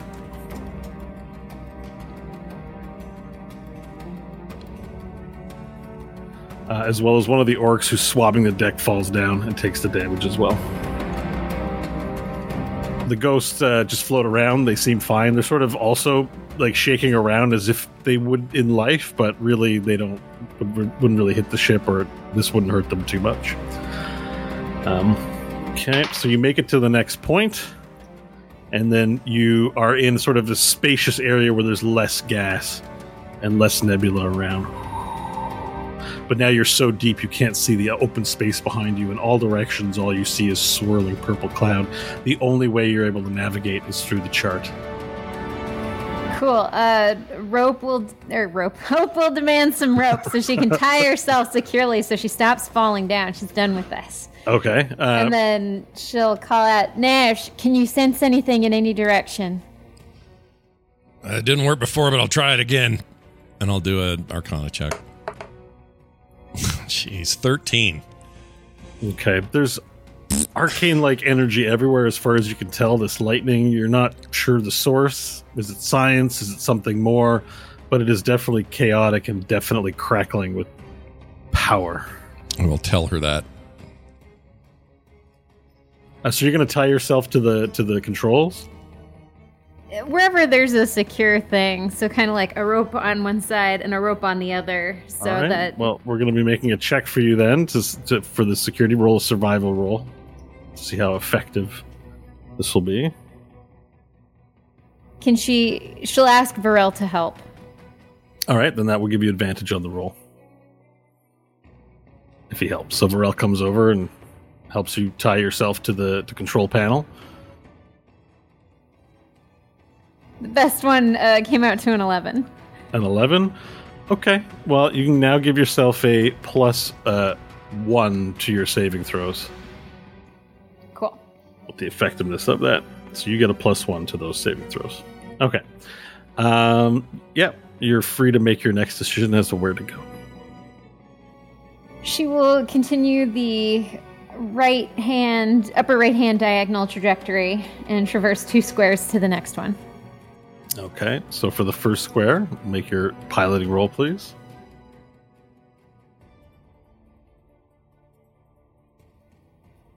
Natural 20. Natural 20. All right, so that's good for two squares of safe. This time you, you get in the hang of it and you just fly through the two zones unaffected completely. Lightning strikes all around, as well as swirls of air, pockets sort of gust. And as you as you hit um, as you stride your way into this new zone uh, of the nebula, um, you see everyone sees these large shapes, and you hear as these whale-like creatures begin floating up alongside uh, of you, um, and they look somewhat like this. They're not like big candy bars, are they, in Star Trek? Like uh, They slabs. look like they looked like that. So these whales have these large um, three eyes, one eye on the top of their head and two an eye on either side, and they seem to have three sets of jaws and these fins on the back and a sort of tri shape. Um, I put it in Slack. Maybe I should put it in the Discord. Oh, okay. I was gonna say, where do we see it? yeah, it's Yeah, not. I'll I put thought it it was on going to be on the Discord, thing. Yeah, do Discord. There you go. Oh, yeah, look at that. This is very large uh, whale sort of sidles up to the side and it goes. "Ooh." It's about the length of the boat. It's humongous. Ooh. It sort of echoes throughout the nebula alongside. Damn. Uh, is now sort of swimming around. It doesn't appear hostile in intentions, but it comes up alongside of the boat.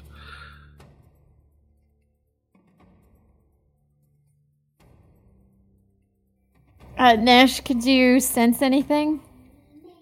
Um, just a lot of energy. Some of it may be magical. Some of it just could be uh, space stuff. I don't know. I can't tell. Majestic creatures of the nebula. Guide us. All right, so you say that to this creature. Make a um, uh, make either. Is there a diplomacy stat? Is make a diplomacy or performance roll. I think diplomacy is forty, or survi- survival or persuasion. Yeah, could I survival to like talk to wild animals in a sense? Exactly. We be friends. Uh, nine. Okay. Um, so you say something, and it, it doesn't appear to, to have any in, impact or effect on the behavior of the creature. However, it hasn't changed its disposition. It seems to be swimming alongside. Um, your interpretation, perhaps thinking it's one of it, one of its own, maybe. Uh, it's not the only one. It's the one that's come close. There are others of its kind further off that you can barely make out through the pink uh, nebula, uh, the gas sort of swirling around. You sort of see maybe a head float through, and then the tail, and then it flows back into the into the nebula. Cool. They're given an estimation. There are maybe six around total. All right, hope we'll keep pushing forward. All right, you keep pushing forward. Which uh, which which node do you want to go through? Uh, the one diagonal upper right. So passing through two purple. All right, make a piloting. Make you'll make two total piloting rolls here.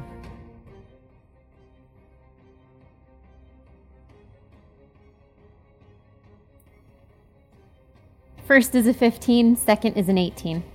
All right, so the first is a 15, and that means you hit turbulence. So again, lightning strikes, and this time the lightning hits the whale, and the whale seems to it doesn't seem to hurt it. It seems to almost feed off of it, or it's it's pleasurable energy. Like it goes as the lightning hits it, and you, you sort of dodge a bit, try to get out of the way, and as you try to get out of the way, the whale almost feeling like it doesn't want to distance itself from you, sort of leans in with you and maintains distance, and the lightning hits the boat because of this whale, and everyone uh, begins receiving shock damage, including the ghosts.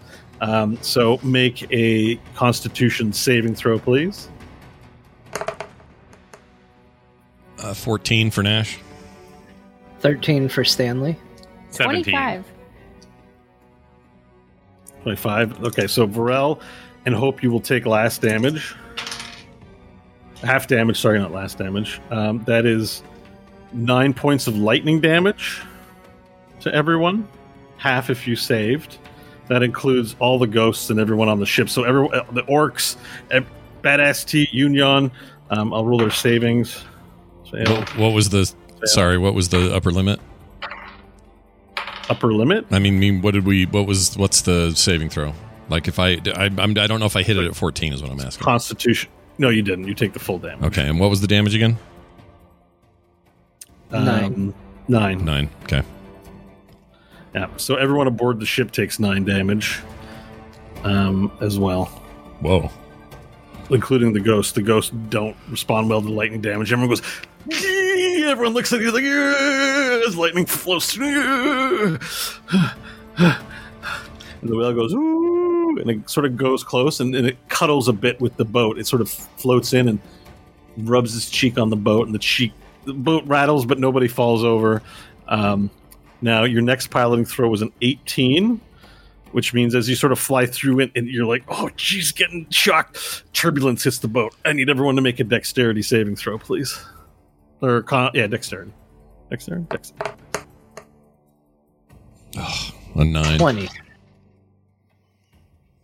Nine for A Nash. one. Oh, it's Oh, worse than a nine. All right. Well, luckily I rolled ro- low on the turbulence damage. You all both take two points of uh, of um, fall damage, including everyone on the boat. Uh, badass T. Wait a minute. Did I not save at 20? You did. You did. Sorry. Oh, okay. Yeah, you did. You Sorry, four. But all of us who missed, it's four, right? Yeah. Okay. Uh, two points of damage. Oh, whoops. I did four. Okay.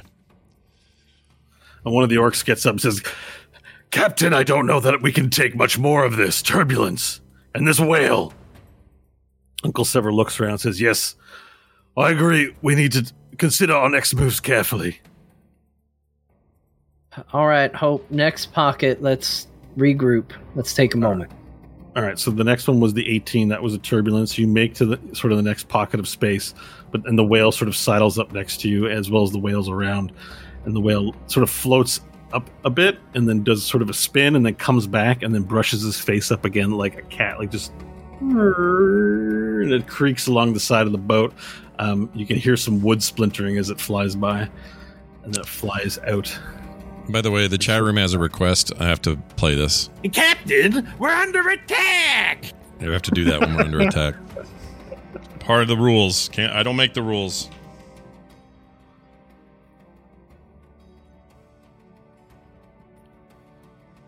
All right, let's take a moment, everybody. Let's see if we can get our bearings. I mean, we're now far enough into this place where we are fairly committed to exploring it. But I agree, this is untenable.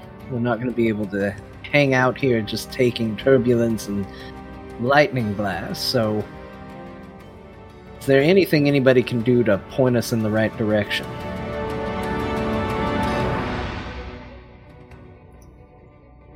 Looks around.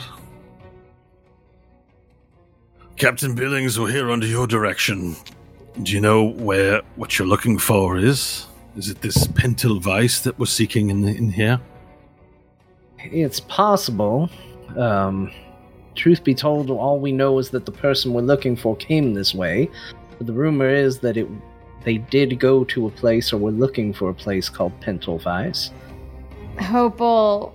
Uh, sorry, I didn't realize. Um, let me go get something. And she'll go down to the quarters and get that compass that the clowns gave her. Okay. So, uh, yeah, Hope uh, disappears for a minute, comes back up holding a jack in the box in her hand. Cool. What exactly is this? It's it's that clown thing. They What? gave me this so we could find I could find Pentelweiss. What clown thing? Remember when I told you uh, bonfire um the Oh, clowns, yeah, I think I might have the chosen wind to forget and- that one. Yeah. Planet Ash was not as bad.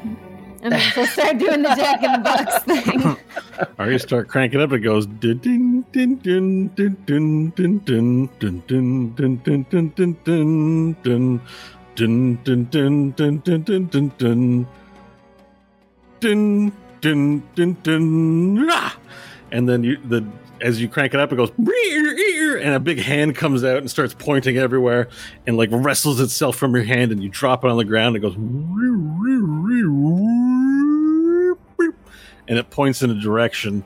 Uh, it points in a north uh, east direction. Uh, let me draw a ruler line so you can see the exact. It points in a direction like this. That'd be northwest. Oh, sorry, I meant northeast. That'd be that'd be northeast. yeah, it points in a northeastern direction. All right, so we've been going in the right direction. Now the only question is, are we going to be able to survive the trip? Um, do we need to take a moment here to recover, to be on the mend? How do how does it work for ghosts? If we take a rest, we can mend our wounds. What about you all?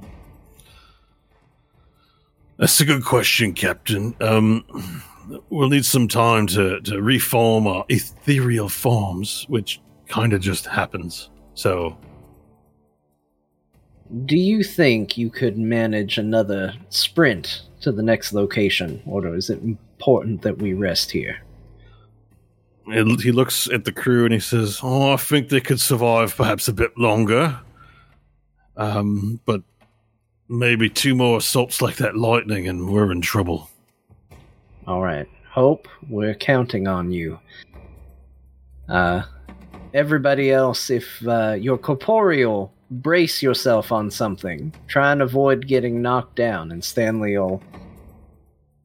Uh, Stanley's gonna want to appear captainly. He's he doesn't do it, but he he asks everybody else to hang on to something. Brace. Right. Everyone hangs on to something.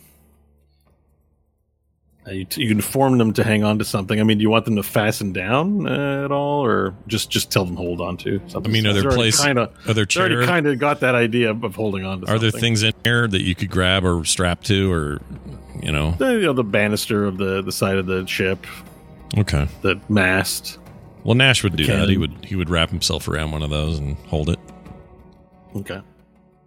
hug it like a like a like a firefighter going down a pole. All right. Yeah. So, are you going to maybe give a speech to everyone to do that to inspire them? Uh, yeah. Stanley will kind of look out of, over everybody, and as his, because he again wants to appear captainly, he doesn't want to like go hug a mast or anything, but he will take out diplomacy and kind of stab it into the deck of the ship and hold on to it like a big old cane, and he'll just say, "Listen, we've come this far, and it's been a rough road so far, but." We're going to press on and find what we need. This is the best crew that I could possibly ask for. We need to press on just a little further. So hold on, do your jobs, and we will get through this. Hope, we're counting on you. Are you? I And was just say Hope's tail will flick just a little. let's give her inspiration as well. Hey, Yes, I bardic inspiration. Just remembered I'm a bard, and that's something I can do. How long has it been? How many years has it been since you've used bardic inspiration? Well, I use it. I, I use it in a combat a lot in the like the specialized version I have, but not Yeah. just for inspiration. It's been a long time. it's been a while. A D10, yeah, it's been a while. You get a D10. Okay. All right. so that D10 you can use, I think, if I'm not mistaken, on any attack roll, saving throw, or um, skill check, Uh, and you can yeah. declare it. is- Can you declare it before and after, or just before? I think it's just before. right? After seeing the roll, but Oh. before knowing the outcome. Yeah, there you go. So I won't say the outcome, but you can see the roll and be like, I'm going to add my bardic to that one. you know. Okay, sounds good. All right, er, is everyone ready? Yep. Yep. Okay. Holding on for dear life. The whale goes. We'll take a deep breath and go. All right, make your next pilot. Uh, which node are you going to first of all? The northeast We're going to keep up sky? with that same direction, so it'll be two squares before we hit it. Okay. All right, make your first piloting roll, please. All right, first one's a 19. Nice. Okay. Uh, 19. All right, you do hit turbulence because of that, so the corporeal beings need to roll dexterity saving throws. Do we have any help or advantage because we're holding on to stuff now, or no? Uh, no. You'd have to tie yourself or fasten yourself to. Oh well, then I'm going to stop hugging that pole because who cares if it doesn't matter. uh, all right. So that- 28 for 27. Stanley. That'd be a seven. So Another one. Okay, so. wow. All right, At so least hope. they're not on the piloting checks. I'm going to Yeah. take the damage now, heal that up, and be good. Cr- Crooked Hand Row looks at you with great sympathy, seeing that you've fallen for the third time from the piloting controls, um, including being tied up. So it's like awkward. You're in a jumble of like ropes as well as you fall down. Um, you take nine points of damage. Nash, you take mi- nine points of damage. Okay. I'll roll for the works. All right, one of them saves. Damn, one takes nine. Two of them take nine. Yeah, two of them take nine, and basically they fall. One orc hits his jaw on the ground, and then it sort of puts his lights out, and his body begins to sort of because the ship is moving, his body begins to slide off the side of the boat and fly out into space. Somebody see to him. Stanley will call out. Uh, right. So the go some of the ghosts go towards them, and you know, just stop him from from falling out into space. Um, but his body's lifeless as it sort of sit, lies on the deck. Oh, he's dead? he's dead. Oh, Tick is dead. he's dead. I took. Or was it Tick or Took? Tick, tick. Tick is dead. Tick is dead. Uh, Union uh, saves as well as Badass T, but Badass T definitely he's got like a some. You can see this sort of like egg on his head where he's taking a nasty hit. He's in rough shape. All right, make your next roll. The next one was a 21. Okay, so you're able this time. You get back up, ropes all over, tangled around you, and you and another lightning strike forms this like square, and you just punch it right through the square, and the um the whale comes alongside you as you do this and absorbs the lightning and then shoots the lightning into the boat you know just not intentionally but just because he's in near proximity he conducts the lightning from himself into the boat. And lightning begins shooting everyone. Make a constitution saving throw please. At 21, we still have to do saves? um at 20 well this is a different instance of damage. You did the turbulence. Oh. now the this this whale that's taken affectionately to your ship is causing you extra heartache by being near and uh it's not being shooed away or anything so It's like that next con- gen episode where that that bug thinks the enterprise space bug thinks the enterprise is its mother. Basically, that's what this is like, yeah right? some, something like that Okay. so um, i need everyone to make a uh, constitution saving throw please 16 on the Constitution save. 25. 28. Thirteen. 16 did anyone sorry 16 28 13 for nash hope 25. Okay, um, so Nash, everyone's going to take half damage except Nash. is going to take full damage. Jeez. Um, 11 lightning damage to you, Nash, Great. as you go. That's a. Uh, see Wait, about- can't I hold on? Um Oh never mind, I had it backwards. I can I can avoid other creatures um if other creatures have a resistance, I can override that.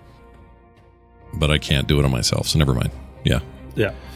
So uh, half you you take half of 11, I think, rounded down, so it'd be five. So five. So for those Yeah. take, but you're taking 11. You're taking the full, unless you have a resistance. Oh, all right. I don't. Uh, you're the only one that, that yeah failed the saving throw. Um, the other two orcs shock and then just drop to the, the deck and begin sliding towards the sides. Um, they fly off the sides because the ghosts are also being shocked by lightning damage. They're like, and the two orcs flow down to space. And and and, and badass T lies over the banister and he's like, "Hope, I don't know how much. I don't know how much more we can take of this." Does someone ever heal? Just get us to the safe spot. We'll recover. Somebody shoo away the damn whale. That was that was the second roll. So you're at the now you're now at the node at that at that area that you sort of enter into this safe area, and the whale then brushes alongside and, and scrapes along the side and sort of cuddles with with the boat. Begone, whale! Shoo! Flee! Are you intimidating it? Yeah, I'll intimidate the whale. All right, make an intimidation roll, please. Ten. Ten. All right, you, you shoot away, but you're you're so small compared to it. You, you question whether you're making quite enough noise to capture its attention. It seems to recognize the boat as an entity, and maybe you as a bug or mosquito upon this boat. Um, it doesn't doesn't affect it in any way. Fair. Stanley's gonna pull out his uh, megaphone and aim it at the whale and just make it do that really loud feedback whine Okay. Um, just to try and scare it off. okay, so make make an intimidation roll with that. Natural 20 for a 27. All right, so you make this loud, like, like that awkward feedback sound, making noise, and you hear the whale go, the space whale go, and it shivers and it begins swimming off, clearly agitated by this sonic ca- cacophony as it goes or cacophony. Um, it goes, Yes, please stay on brand. bro. Yes. as, it, as it darts off into space or into the nebula space. All right, can we hold it here and take a bit to recover before we move forward? Yeah. And Georges appears to the deck and he sees the, the the last orc remaining and he goes, Georges! As he looks upon the, the orc. I know, George. I know. It's a it's a damn shame. Well, uh, I'm sorry to say they didn't last too long on the ship. But, um, uh, perhaps we should say a few words for them, yes? Uh. Okay. Uh. We we recognize the sacrifice of Tick, Took, and Look. Three orcs that got a whole extra day from the rest of the crew. I hope it was a better day for it. Well, very well. Uh, and then one of the the, the ghost uh, the ghost elves floats through the floor with a, with um a large what do they call those things? Scottish things, bagpipes, Bagpipes. but like elfish bagpipes. So it's like.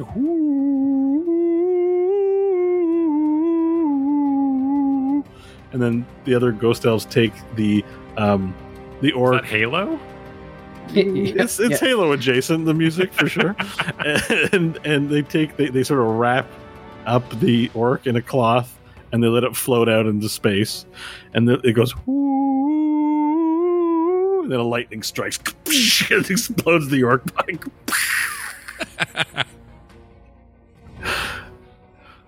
Never see Halo the same again.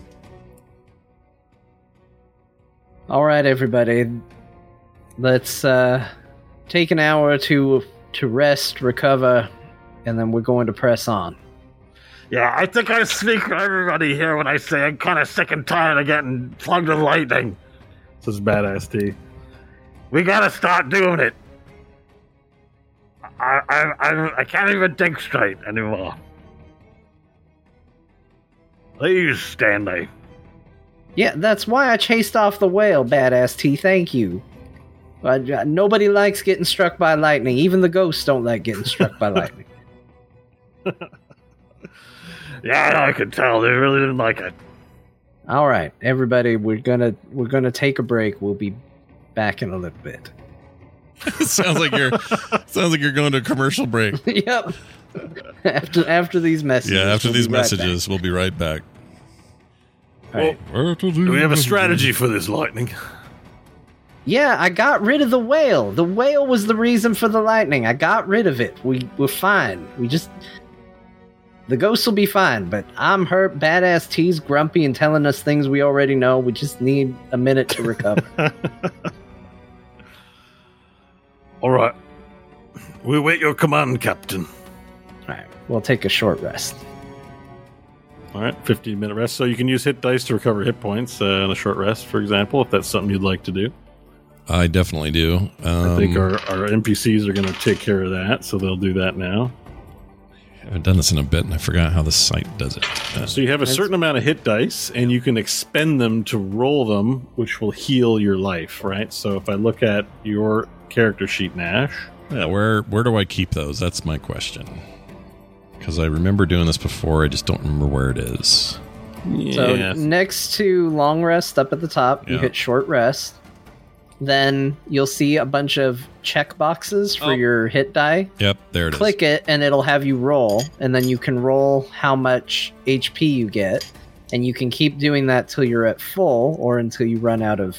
Uh, Yeah, so each check is for you, Nash, 1d6 plus 3. So if you only roll one, you know, however many dice you want to roll to so recover. I had to health. use three to get back to full health, and then every long rest you recover half of the hit die you've expended. Which the sheet will take care of for you automatically. Yeah.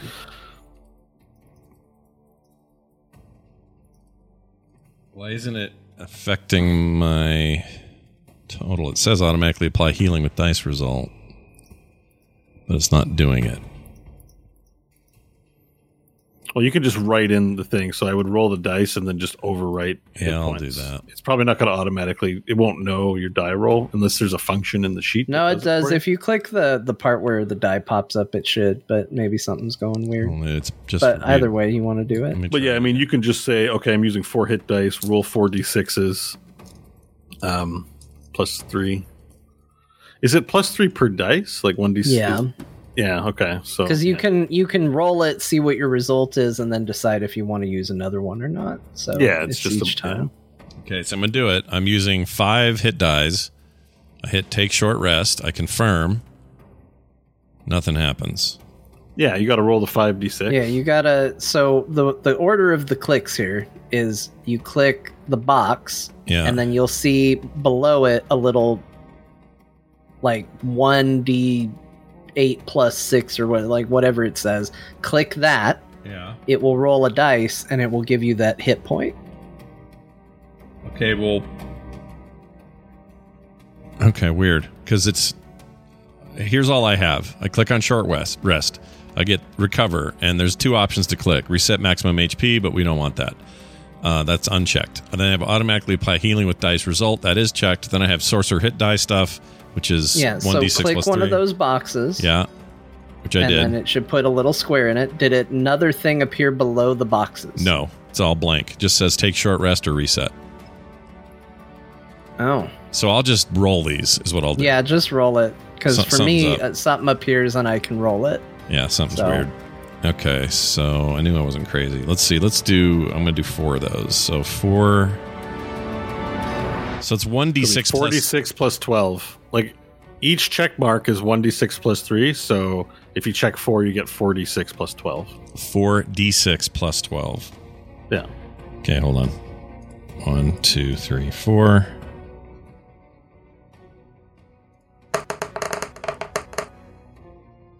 So uh, that would be 20, uh, 25 total. So I'm so going to add do that. 25 to your hit points. Do you want more? Then you can roll Nope, more. I'm good. I'm happy with that. All right. That gets me in range. That's weird. I might Sweet. be a browser thing. I don't know why I didn't do it for me, but whatever. Weird. No, it's okay. Okay. So every, has everyone recovered their hit points uh, to their satisfaction using their hit Yes. dice with the short rest? Very All satisfactory. right. Yeah. Um, Union and uh, uh, Badass T have both taken the rest as well, just to sit down and Let's take a breather. Uh, the ghosts as well uh, seem to have taken the short rest and seem to have benefited from it as well.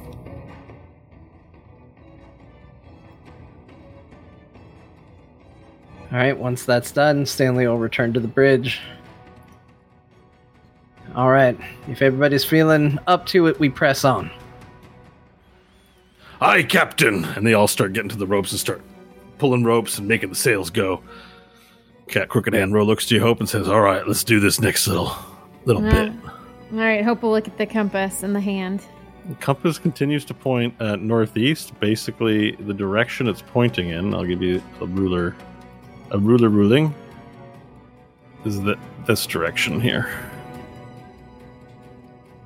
You see that? Yeah. Okay, cool. So it's gonna take three to. Okay, so she'll do the three to get to that second one at the um, northeast. Oh, so you're gonna yeah you're gonna skip out on that node there and just go to the, that one. Okay. Yeah, because they'll have to do three anyway. You'll have to let everyone know this one's gonna be a longer tunnel. Yeah, she'll call it. It's gonna be a bit longer, but not by much. At least we don't have a whale this time. All right. So make your first roll, please. Only the first roll.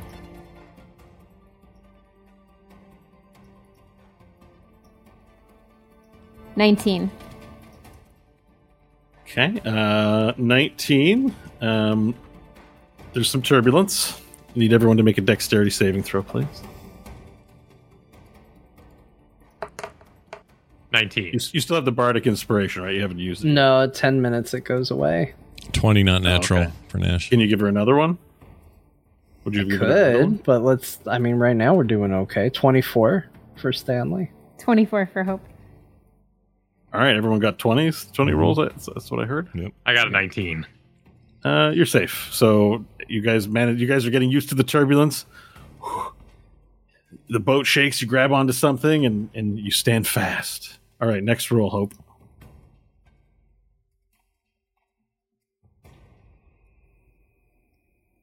Sixteen.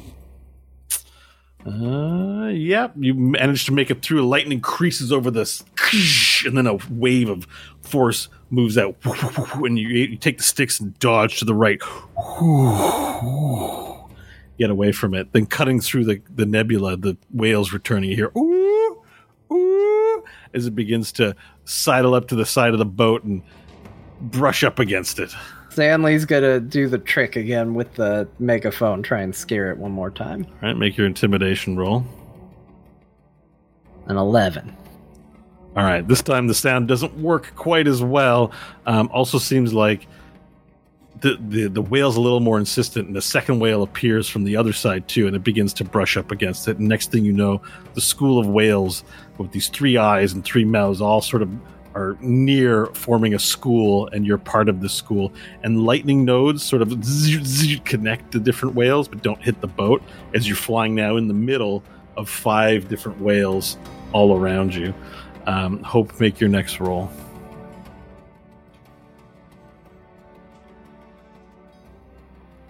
Twenty-five.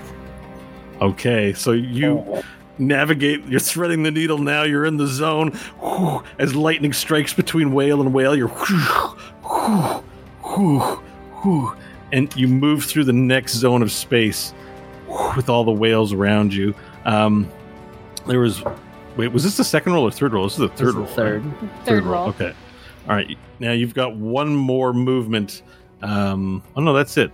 All right. So as you approach this next node, you hear a strange sound from all the whales. And the whales split off in five different directions, and they go and they fly off like as if they're running from prey. They just immediately fly off, and you fly into this now blackened part of the nebula where everything becomes suddenly very dark. There's still purple around in the clouds, but in the center of this space, sucking all the light out of the nebula as you move forward, you see this sort of angry sphere emanating blue flame. Oh, jeez. The enemy of the whale. And us, potentially. Is the compass doing anything? The compass is pointing in the direction of the sphere. Hope we'll look at the compass and then look at Stanley. Well, uh, how big is the sphere? Is it like big enough to fly the ship into, or is it just kind of? It's hard to tell from this distance. The only it, it looks small. Um, it looks small, but you're still far. You're still kilometers out from it. You can just see it off in the distance. You'll have to approach it to examine it further. It's hard to tell its size at this distance. Stanley just kind of looks around at everybody. We're doing this, right? Hope will nod, go, yes. And then she'll start going forward. All right, so you're flying it straight to the sphere, or you're flying it near the sphere. She'll go straight to it, unless right. told otherwise. So you fly it straight into the sphere. How quickly are you approaching? Like, are you putting pedal to the metal or cautiously? So Cautiously? cautiously. Okay, so you begin flying closer to it, and it doesn't appear to be gaining in size. And as you get within, you know, uh, half a kilometer of it, you it's like it's very visible in space, but you see that it's not growing in size very much, and it's starting to look like it's too small for the ship to to enter into. If that was your thought. She'll keep going. All right, you keep going, and it approaches the the nose of your ship, and it seems to be small, about the size of maybe one of the cannons. Maybe it's six feet in diameter, and it's this small thing. If you fly any closer, you'll get the nose of the boat stuck in it, perhaps. And it's it it looks like a sphere, but as you get closer and every you move towards the front of the boat to get a better look at it, um, it seems like it's a sphere with star with a landscape of stars on the inside and there's like some sort of triangle shape on the inside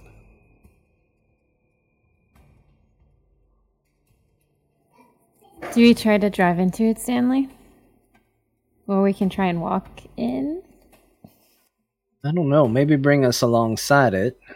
I don't suppose any of the clown college individuals told you about this. No. And Hope will pull the ship alongside so that if they close enough that if they wanted to kind of like walk a plank to get to it as people, they could. okay so you pull up along parallel so to speak it's a sphere so you know but you pr- you pull up parallel to the sphere and as you do so the hand of the trinket you have moves towards the sphere you pull up alongside the sphere and the sphere is about as tall as Varel, uh, height and width, like height wise, you know, diameter size. And inside this sphere, you see like there's this flaming, like like gaseous thing that looks like it's burning a hole in the universe, sort of on all sides. But as you move around it, it never looks like you can actually see that flame head on. And inside the sphere, sort of stretched and distorted like a lens, you see a sea of stars. And as you get closer, you see this dark black and gray sort of pyramid slowly rotating on the inside.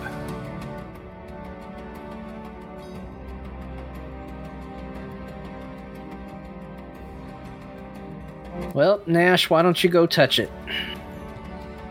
Really? You want me just to touch it? I mean, it hasn't stopped you in the past, and I'm curious about it. If anybody's gonna go touch it, I feel like you're the logical choice. Well, can Nash Well, can, Nash can't like spacewalk, can he? What is he going to do? there's still about 60 feet of space between you and the boat. Um, as you pull up alongside it, you'll have to fly out with your thermal underwear DNA, perhaps. yeah, but how and, will I um, how will I stay alive? Like I can't. I'm not. I can't not breathe. Right. So, Cap, uh, uh, Uncle Sever has a look at your face. He goes, "Right, I think we got something for that. Um, that concern. I, I can. I know that look. That's the look of someone saying, "How do I breathe in space?" and I've got, I've got something for that. Uh, uh, Georges, and Georges appears. Go get the helmets. And Georges goes, Georges, and he goes down beneath decks, and then he comes out to the door, holding these large uh, glass bowls with these little sort of neck fasteners on them. And he goes, Georges! And um, Uncle Seba says, These are space breathers for your mortals. He just put that on your head and he takes one by example and he puts the bowl on his head and then he pushes the button on it. It's got this sort of elven design. It's wood where, where it connects. It's not metal. It's made of wood and glass. And he puts the bowl on his head and he, this will help you to breathe in space if you need to do so. He takes it off and he goes, Here you go, Nash. Uh, I I would take it, but I would say, well, what about the rest of me? Like space is cold and unforgiving. It's gonna just shrink me and make me shatter into ice out there. I'm like a suit. Oh, you'll be fine. this will take care of the whole body, the whole deal. You'll be fine. Hope's putting on her helmet, just like Nash. It'll be all right. We've done crazier things. All right, I'll do it. Does my snoot fit? Uh, right. Um, and he sort of there's a little like sort of arcane dial on one of the ones he gives to you, and he pushes. He sort of uh, moves a few tab like wooden tabs, and the glass sort of molds into a beak shape, so you have less of a bowl and more of a bowl and a beak area for your mouth. And He goes, "Here, try this one." All right. All right, and as you put on your helmets, the wood magically, you know, changes shape to fasten tightly around your like collar area, and it goes, "Whoop." And you're now you're breathing proper air inside the bowl. Okay. Are you sure this is going to protect uh, our exposed skin and stuff? You'll be fine, mate. It's just a bit of space, nothing to be scared of, as long as you can breathe. All right, let's go. And we'll Hope go. brings the compass. Well, I don't think everyone was gonna go. They wanted you to go lick it, Nash. oh, m- by myself? Oh. All right. It's a bit of you first. I, I feel like you drew the, the short straw. Is that right, Captain? Well, Uh, you know, maybe not put quite so crudely, but usually he's the volunteer to go touch things before anybody else anyway, so I figured it would be a job he would jump at. Or hover to in this case. Nash, you got the underwear, you float on over there. Check it out. hang on a second. I'm going to. Do I have to be in turns here to do this? Nope. No, I mean, I don't mean. Oh, I don't know what you're asking. Sorry, I don't know why I said that. Um, I'm used to gonna. answering questions, so I'm like, all right, well, here's an answer. to a question I don't even understand. I chose no. I want to cast. Sorry. I want to cast shield on myself at level one. Okay. All right. Um, just to have a little extra layer of something. Something. What's the duration of your shield? Um, that's what I was trying to figure out. One round. So that's what I mean. I got to be in like. I, got- I guess we have to be in fighting. It order. lasts one round, so six yeah, seconds. It's a reaction type attack. Yeah, that's so not gonna work. the work. idea is that you use it when you know what damage is coming in. Yeah. I'm not doing that. Um. All right. I'll just take him at his word. Whatever. Uh, underwear, DNA, and engaged. I'm just gonna fly out there. All right. So Put me in the lo- I guess the airlock. boat. yeah. You lift up from the boat and float out towards the, the globe. Yeah. And as as the globe gets closer, you feel your body kind of distort. Like your fingers get a little more stretchy as you get closer. Great. So there's some time space shit here. Um. All right. Well, I will. I will note that or notice that, and then continue forward. Do I have any communication with them? I mean, you can yell at them across space. They're not going to hear it. We don't have like a mind meld. What am I thinking? Oh, the the other campaign. Yeah, Stanley has D and D space, not Star Trek space. Yeah. Well, D- Stanley has his, or not Stanley. Your other character, Co, has a Yeah. has a thing. Psychic that. network isn't in this game. Yeah, it's not in here. Um, all right. Well, then I'll continue to float to the anomaly. All right, you float out 50 feet from the boat. Everyone watches Nash as he floats out. and you get close to the sphere, and your body's a little distorty. And you're now in front of this sphere. And, and uh, what you can see in the sphere is there's a pyramid floating in space. in the sphere, It's gray, Mhm. and and it's inside the sphere. Okay. The sphere inside the sphere is a sea of stars, Okay. and this pyramid floating out there, foreboding a slight from a. It's rotating inside the sphere, but aside from that, it's doing nothing. Um, now that you can see closer, you see that there are glyphs of all kind marked across its sides, and it's strange because as it rotates, one side seems invisible. So as it rotates, you notice all of a sudden there's no there's no pyramid, but then it continues to rotate. And then you see the pyramid again. It's like one of its sides is cloaked. Okay. Um, do I feel anything physical other than my distortion? No, I mean you feel fine. You just it's a little weird around this uh, sphere, Okay. but Adventure closer to the sphere then. okay. Do you touch it or do you just get Um, close? I'd get close enough to where I could reach out and touch the the uh, the pyramid, but I won't do it just yet. I just want to be in that Okay, range. So you have your hand just just uh like an inch away. Yeah, so really close, and I will just real quick feel fine. do. I want to do a quick detect magic. Um, Okay. just to I don't know, see what the hell's going on here. Sure. For the duration, uh, one action, concentration up 10 minutes. You sense the project, presence of magic within 30 feet of you. If you sense magic in this way, you can use your action to see a faint aura around any visible creature or object in the area that bears magic. Um, so you cast Detect Magic, and indeed, what you are detecting is magical. There's a, a hue that glows around this sphere. Okay. This is magical in nature. It was created by a, a an intercession of the laws of physics and space. Do I have any insight as to what that might be, or what Uh, if be? you had to guess, let's do an Arcana check. Okay. Can definitely do one of those. Can't roll for shit today. 12. Your best guess, you don't feel confident in it, but your best guess is this some kind of portal magic. And, and traversing into this sphere will take you to another place in time and space. Perhaps even another dimension. Oh. Well, I came out here to touch it, so I'm a touch it. All right, you, you reach out your hand in space and put your hand into the sphere, and then you see your hand inside the sphere. It looks a little different, like the way a mirror might reflect something differently. But you can still feel your hand. You open and close it, it's still working. So I'm not sucked into some place. I'm still here in the same Yeah, place. you seem fine. Hmm. Am I actually touching the pyramid? Like No. it's, it's not the pyramid seems distant. okay. But not too distant, but it seems distant inside the sphere. I would want to get closer to that. Uh, do you move into the sphere? Yes. You cross the threshold into the sphere. And then you find yourself floating in endless space with the pyramid before you. Maybe not too distant, but it looks larger all of a sudden. It looms over you miles high. It's actually, it looks like a little trinket inside the sphere, but as you move through the sphere, it is a giant pyramid in front of you. And as it rotates very slowly in your direction, you see a slight wharf and an entranceway towards the base of the pyramid.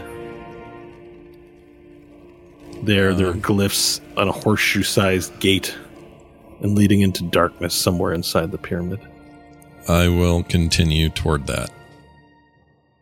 All right, you you look back just to see what your bearings are, and you see that there's a little circle, a little hole, and then your ship. You see your airship in the purple nebula uh, floating, and to everyone else, it looks like Nash has disappeared into the sphere. Oh, shit. So the rest of you on the boat, Nash is gone. Don't celebrate yet. I might come back. All right, so I'll keep making my way toward the thing. The so you horseshoe float entrance. slowly towards the the ship. It's going to take a little while. As you get closer, it doesn't seem to get any closer. Okay. Am I making Your, any est- progress? your estimate might be it might take you 30 minutes, Okay, but but, it's hard to know. It's hard to know It's space. But I am making progress. I can tell that, right? Yeah, you can tell that you are making progress. It's just it's not as close as it seems. Okay. Um. Well, I'd keep on keeping on. Am I Okay, going back? Keep on. All right. So. Nash has now been disappeared for 30 minutes. Uh, do you, at any point do you stop and go, "What's going on?" or do you just let him be gone? Party on the boat. Well, I don't know how much time we should give him. If he's stuck, we should definitely go help him, but then again, it is Nash. Who knows what he's doing over there?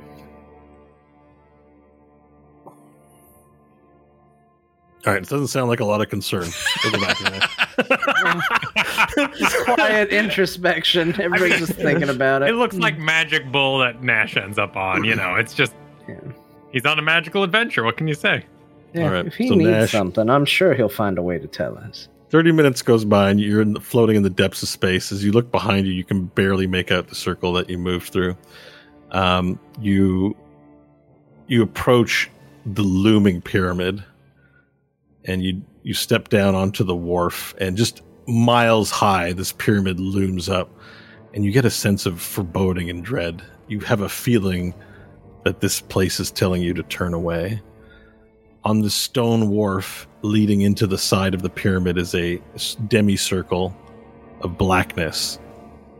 And around it is a frame half circle frame filled with hieroglyphs along the side. And this sense of dread I have is otherworldly, or is it just me being panicky? it's an unnatural sense of dread. It, it, sh- it shouldn't make you feel this way but there's a sort of force to it like a magnetism that's repelling your presence Okay, in that case. Oh, jeez. Well, at that stage, I'd feel like there's. n- I'm gonna just end up dead if I go on this on my own. I got to go back and tell them what's going on. So I would, I would uh, put my undies in reverse and pitter patter the other way. did you go in reverse I would just turn around. go oh you turn way. around okay i Yeah. thought maybe you were backing it up No. Um, because you're in reverse, right? So you're like, it's fun to picture you going in reverse. Yeah. Um, so you turn around and you make your way, you know, in the direction you came from. Uh, let's do a survival roll, please. Okay. Please be decent this time. Come on, That's okay. 17. Um, you travel out for a little while looking for the uh, the, gate again that you passed through. Fortunately, after 15 minutes of traveling in a direction you weren't very certain of, you do spot it, but you were a bit off course. So the travel back takes you 45 minutes instead of 30 minutes. Okay. Um, you now see the circle that you pass through, and you pass through it back into space and to the rest of the boat. You've been waiting for an hour and 15 minutes, uh, roughly, maybe a little more, an hour and a half. Um, and yeah, Nash finally reappears and then floats back towards the boat. Oh, there! Look, there he is. We were just about to go get him, too. Yeah.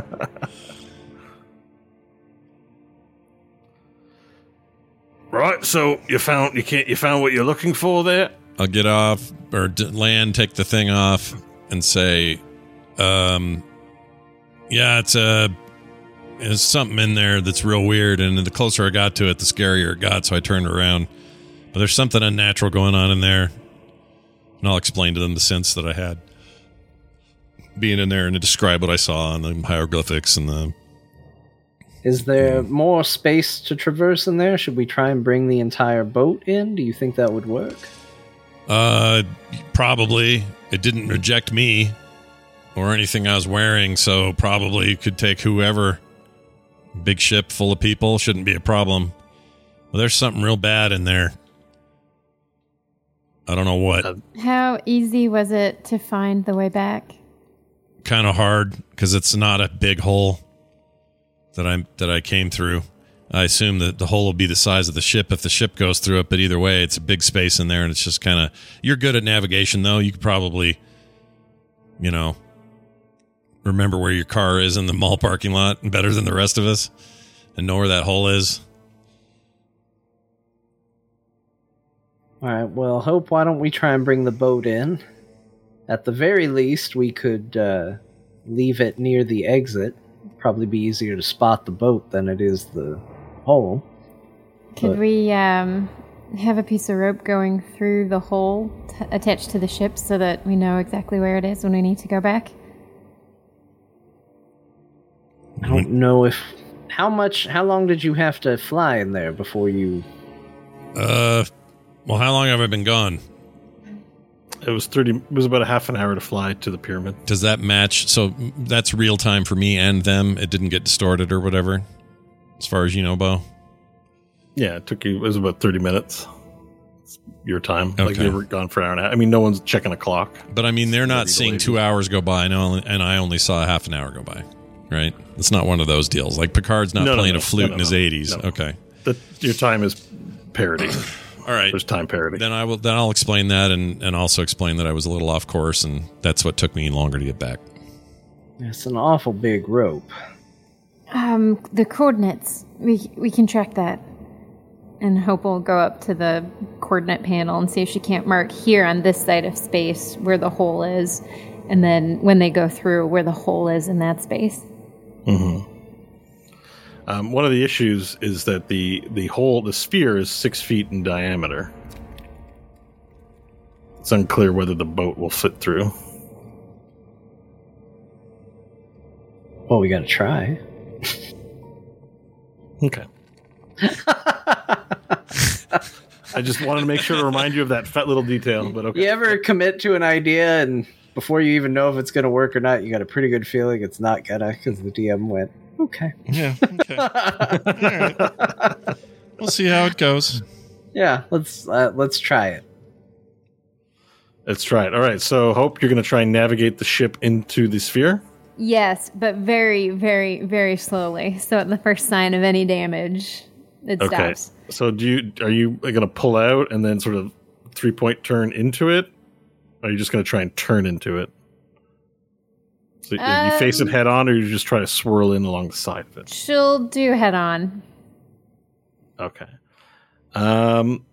Yeah. All right. So you move the ship in the direction of the sphere as you sort of pull out, pull out, and try to hit it head on.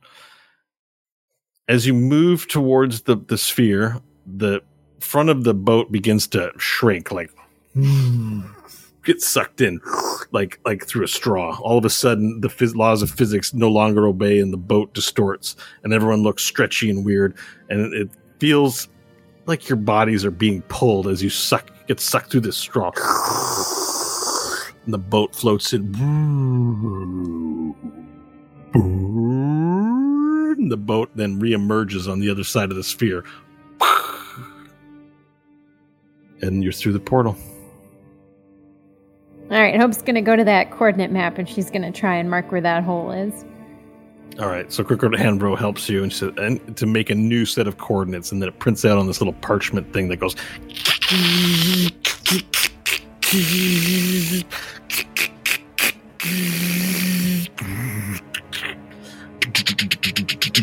And a little printout of the coordinates appears. Cool. She'll leave that on the ship and then look at Ro and go for a quick escape. Right, that's a good idea. All right, now you're you're now in this clean space with no nebula around, and there's no landmarks anywhere in sight except this large pyramid looming before you, miles above your ship. And there's this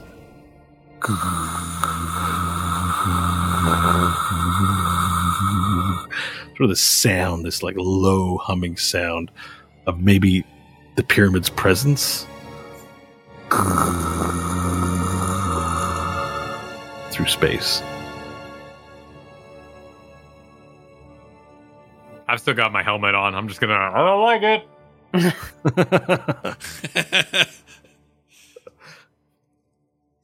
what do you do next? Well, I think we head for the pyramid. All right, you bring your boat up alongside. Travel doesn't take as long to travel by boat as it does by thermal underwear DNA. So, um, within about five minutes, you're at the wharf, and the pyramid looms over you.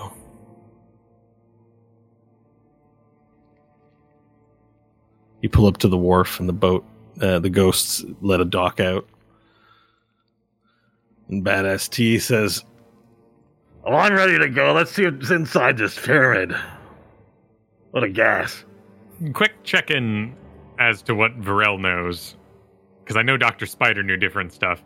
This is a space prison, right? Do I know that? Mm, yeah, I don't Hope remember who knows what. Hope explained her whole story when she was gone, so she would have explained Pentelweiss as best to her knowledge. I don't remember Okay. the knowledge. Which So, Pentel Which Vice is- was a prison. Yes, I believe that was explained. Which is also where the eye is being held. So by chance, now this is also where Tungsten Wheel is. Yeah, there was definitely the the two bits of information intersecting. That Pentelweiss was a place for Hope to seek out further power, as well as the last known location of Tungsten Wheel. That um, uh, Dunglestar Ravensbred learned about by Laser Pigeon. All right. So in my best, me- best like the core level movie kind of line, if this is a prison, then where are the guards? nice. Ooh. Uncle Sever comes up and says, You make a good point, Varel. As a ghost, I've got an expertise on haunted places, and, well, this raises my ghostly hairs on my neck, even. Well, unfortunately, it is a case of no matter how scary, spooky, or taken over it may be, we don't have a choice. We have to go in there. Right, well, what, what's your away party going to look like? Us ghosts can't join you, and we lost the orcs. But you got yours, your guard here, your Belilikun, and your badass T.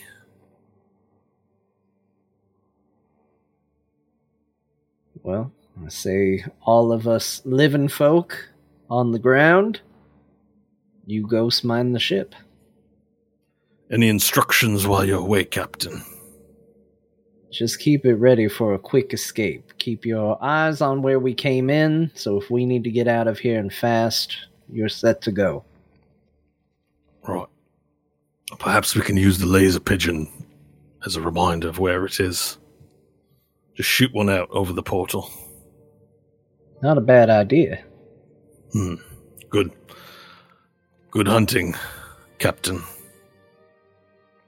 And the crew stands to attention uh, near where the dock is, uh, making a ceremony of your exit. All right, so Badass T, Yunyan, Varel, Hope, Valir, Nash, you disembark from the boat. And you- you're now upon a large stone bridge leading to a doorway in the side at the base of the pyramid.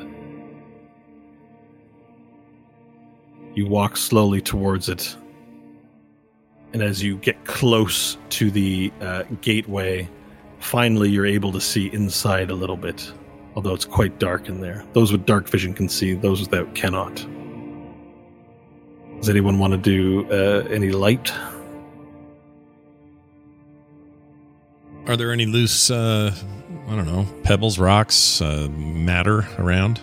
Everything's made of gray brick. There's no loose pebbles or loose ground anywhere.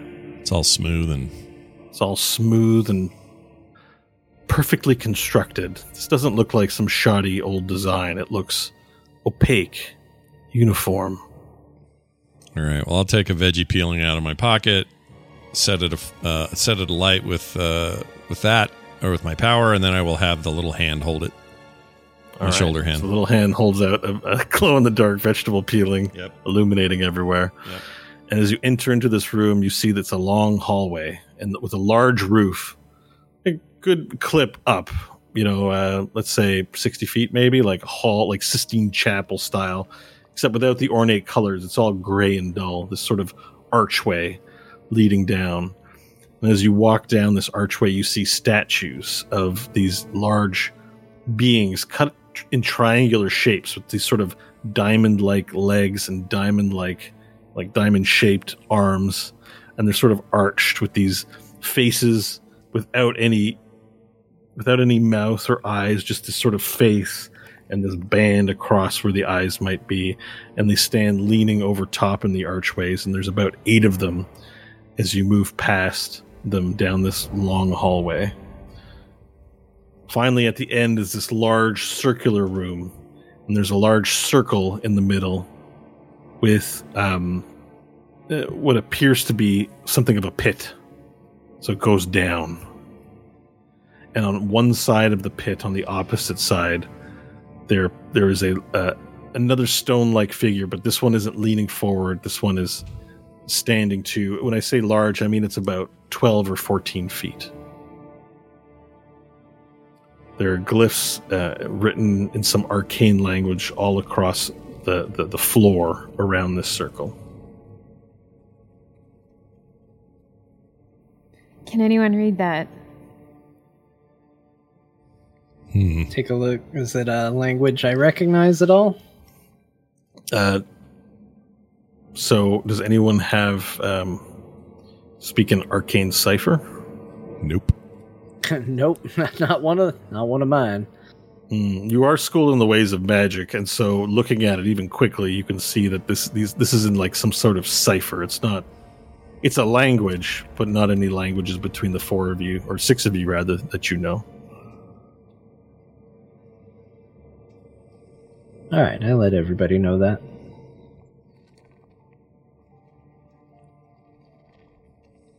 It's deathly quiet in here.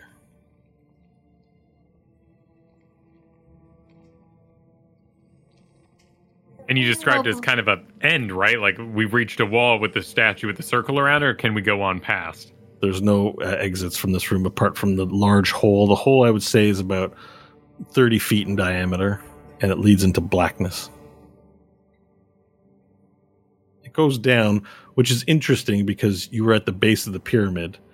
So you would sort of assume what could be down and not up. But that's where this leads. Sounds like puzzles.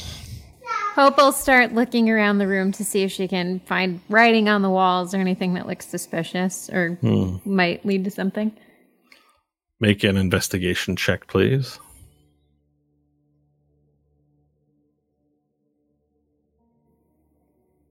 Ten. You find lots of writing in the arcane cipher, um, but apart from that, the only thing of interest, apart uh, apart from the hole, is the presence of that large figure near the the mouth of the hole on the opposite end, at the very end.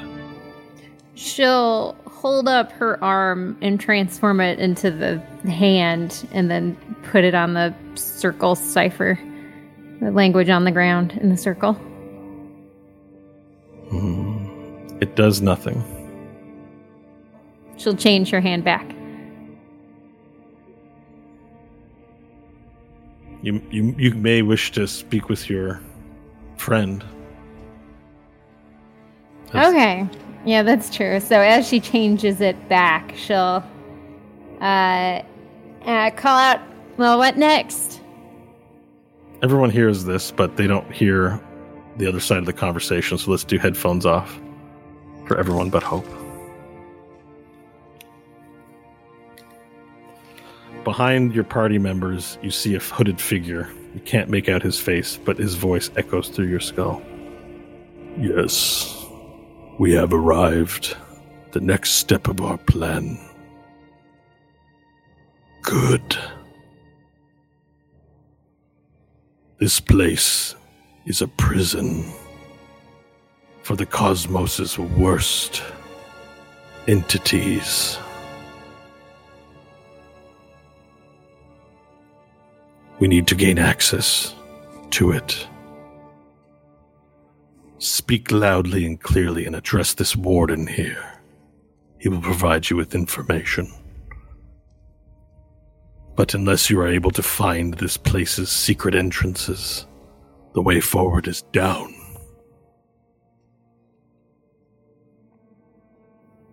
And with that, he disappears. Oh, unless you have a question. Sorry. Uh, no, no. She, tried to make it dramatic, starts- but you can no, that was interact. great. She'd totally start to ask something, but then he's gone. Okay, perfect. So everyone else headphones on then.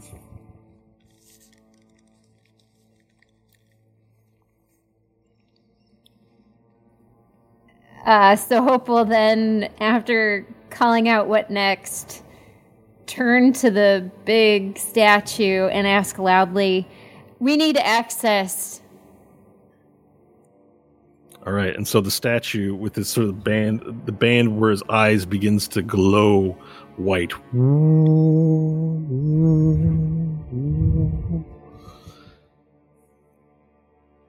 Unidentified beings, please state your names and purpose for your visit to Pentelweiss. Orifi Akmenos, uh, we're here to find Tungsten Wheel.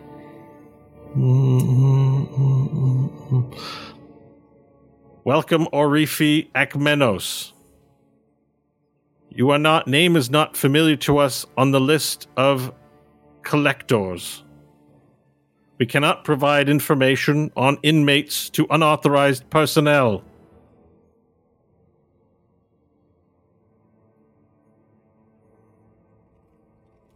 Uh, Hope will my, kind yeah, nod to the everyone else to kind of step up and give names. my name is Valir Ornoth. I am the Soleli Prime, here to collect Tungsten Wheel. Greetings, entity Valir Ornoth. Your name is not familiar to us as a member of the collectors. Information on inmates is unauthorized. I'll step up and go, Nash Magard of the Solar Mines. Greetings, Nash Magard of the Solar Mines. Your name is not recognized on the list of collectors known to us. Information on inmates is not authorized. Vorel Rasfim Kurik? Greetings, Forel Rasvim Kurik. You are not known to us on the list of known collectors. Information on inmates is not authorized.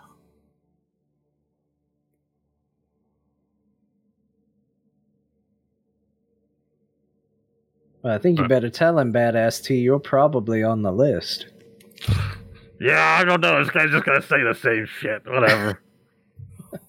and Yunyan steps forward and says, "My name is Yunyan Wheel. I am the Belele Kun." And the statue responds, "Your name, uh, entity, your name is not known to us on the list of known collectors. Information on inmates is unauthorized."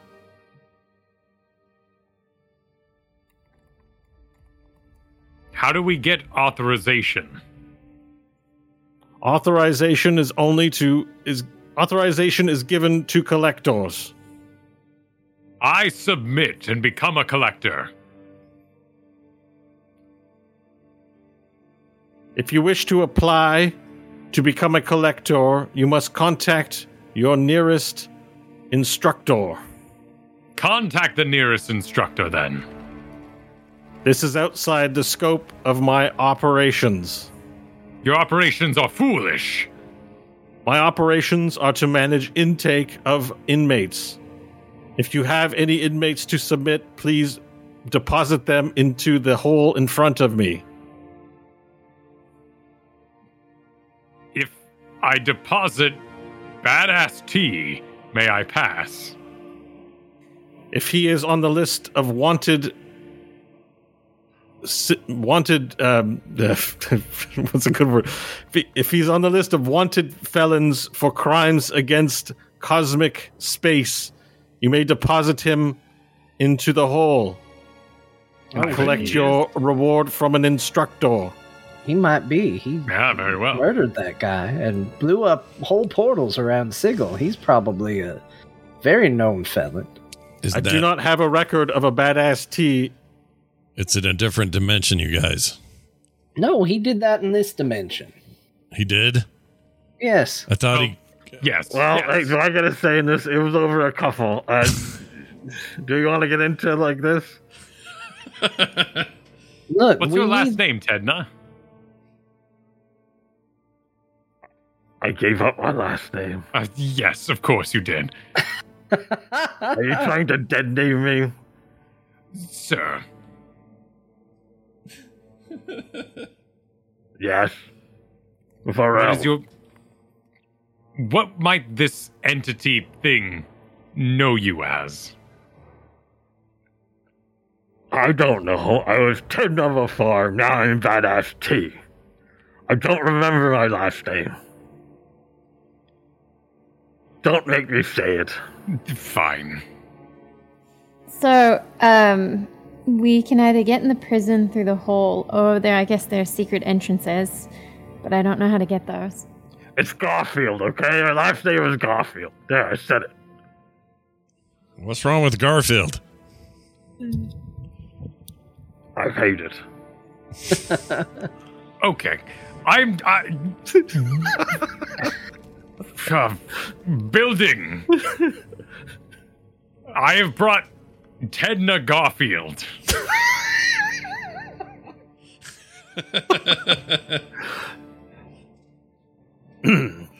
Tedna Garfield entity, not on list of known felons. Okay. I mean, that's just a bad list because he definitely is a criminal. Be pretty big criminals then. Um, statue, what if I said I was tungsten wheel?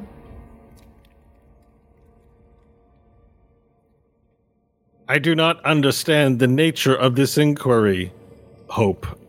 Or, sorry, Orifi Akmenos. Have you misstated your name? Yes, tungsten wheel is my name.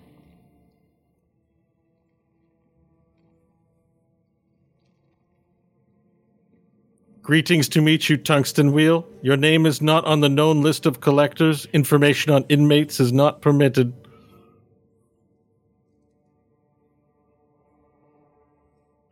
Do we have any of the ghosts with us that could speak to this?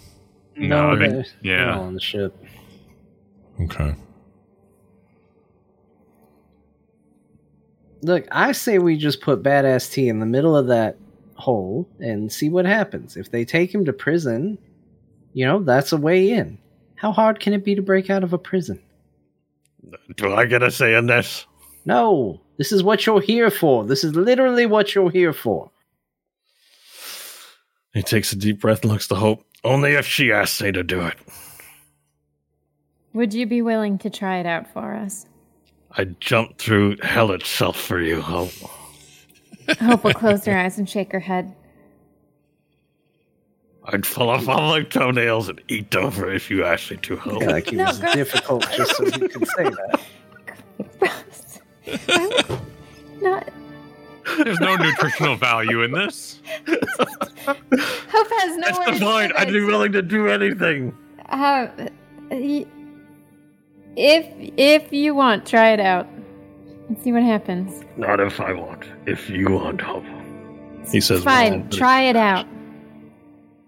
So he puts a leg up on the lip of this hole. And he says, You want me just to jump in? Yeah. All right. he pulls out his knife. Shink, shink.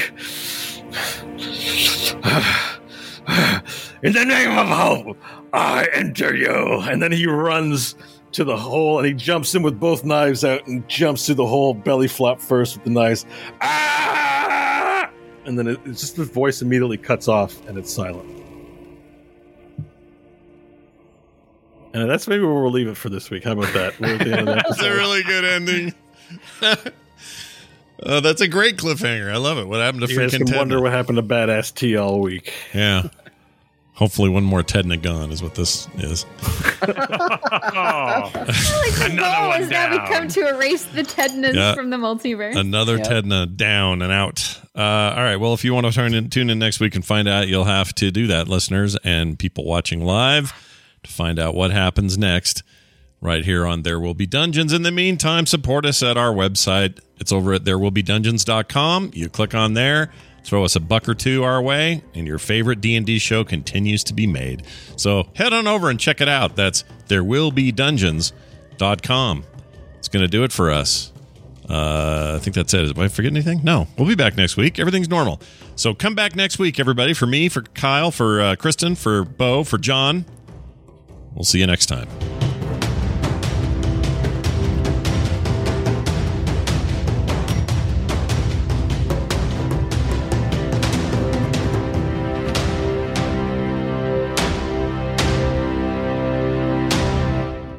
This show is part of the Frog Pants Network. Frog Pants Network. Get more shows like this at frogpants.com.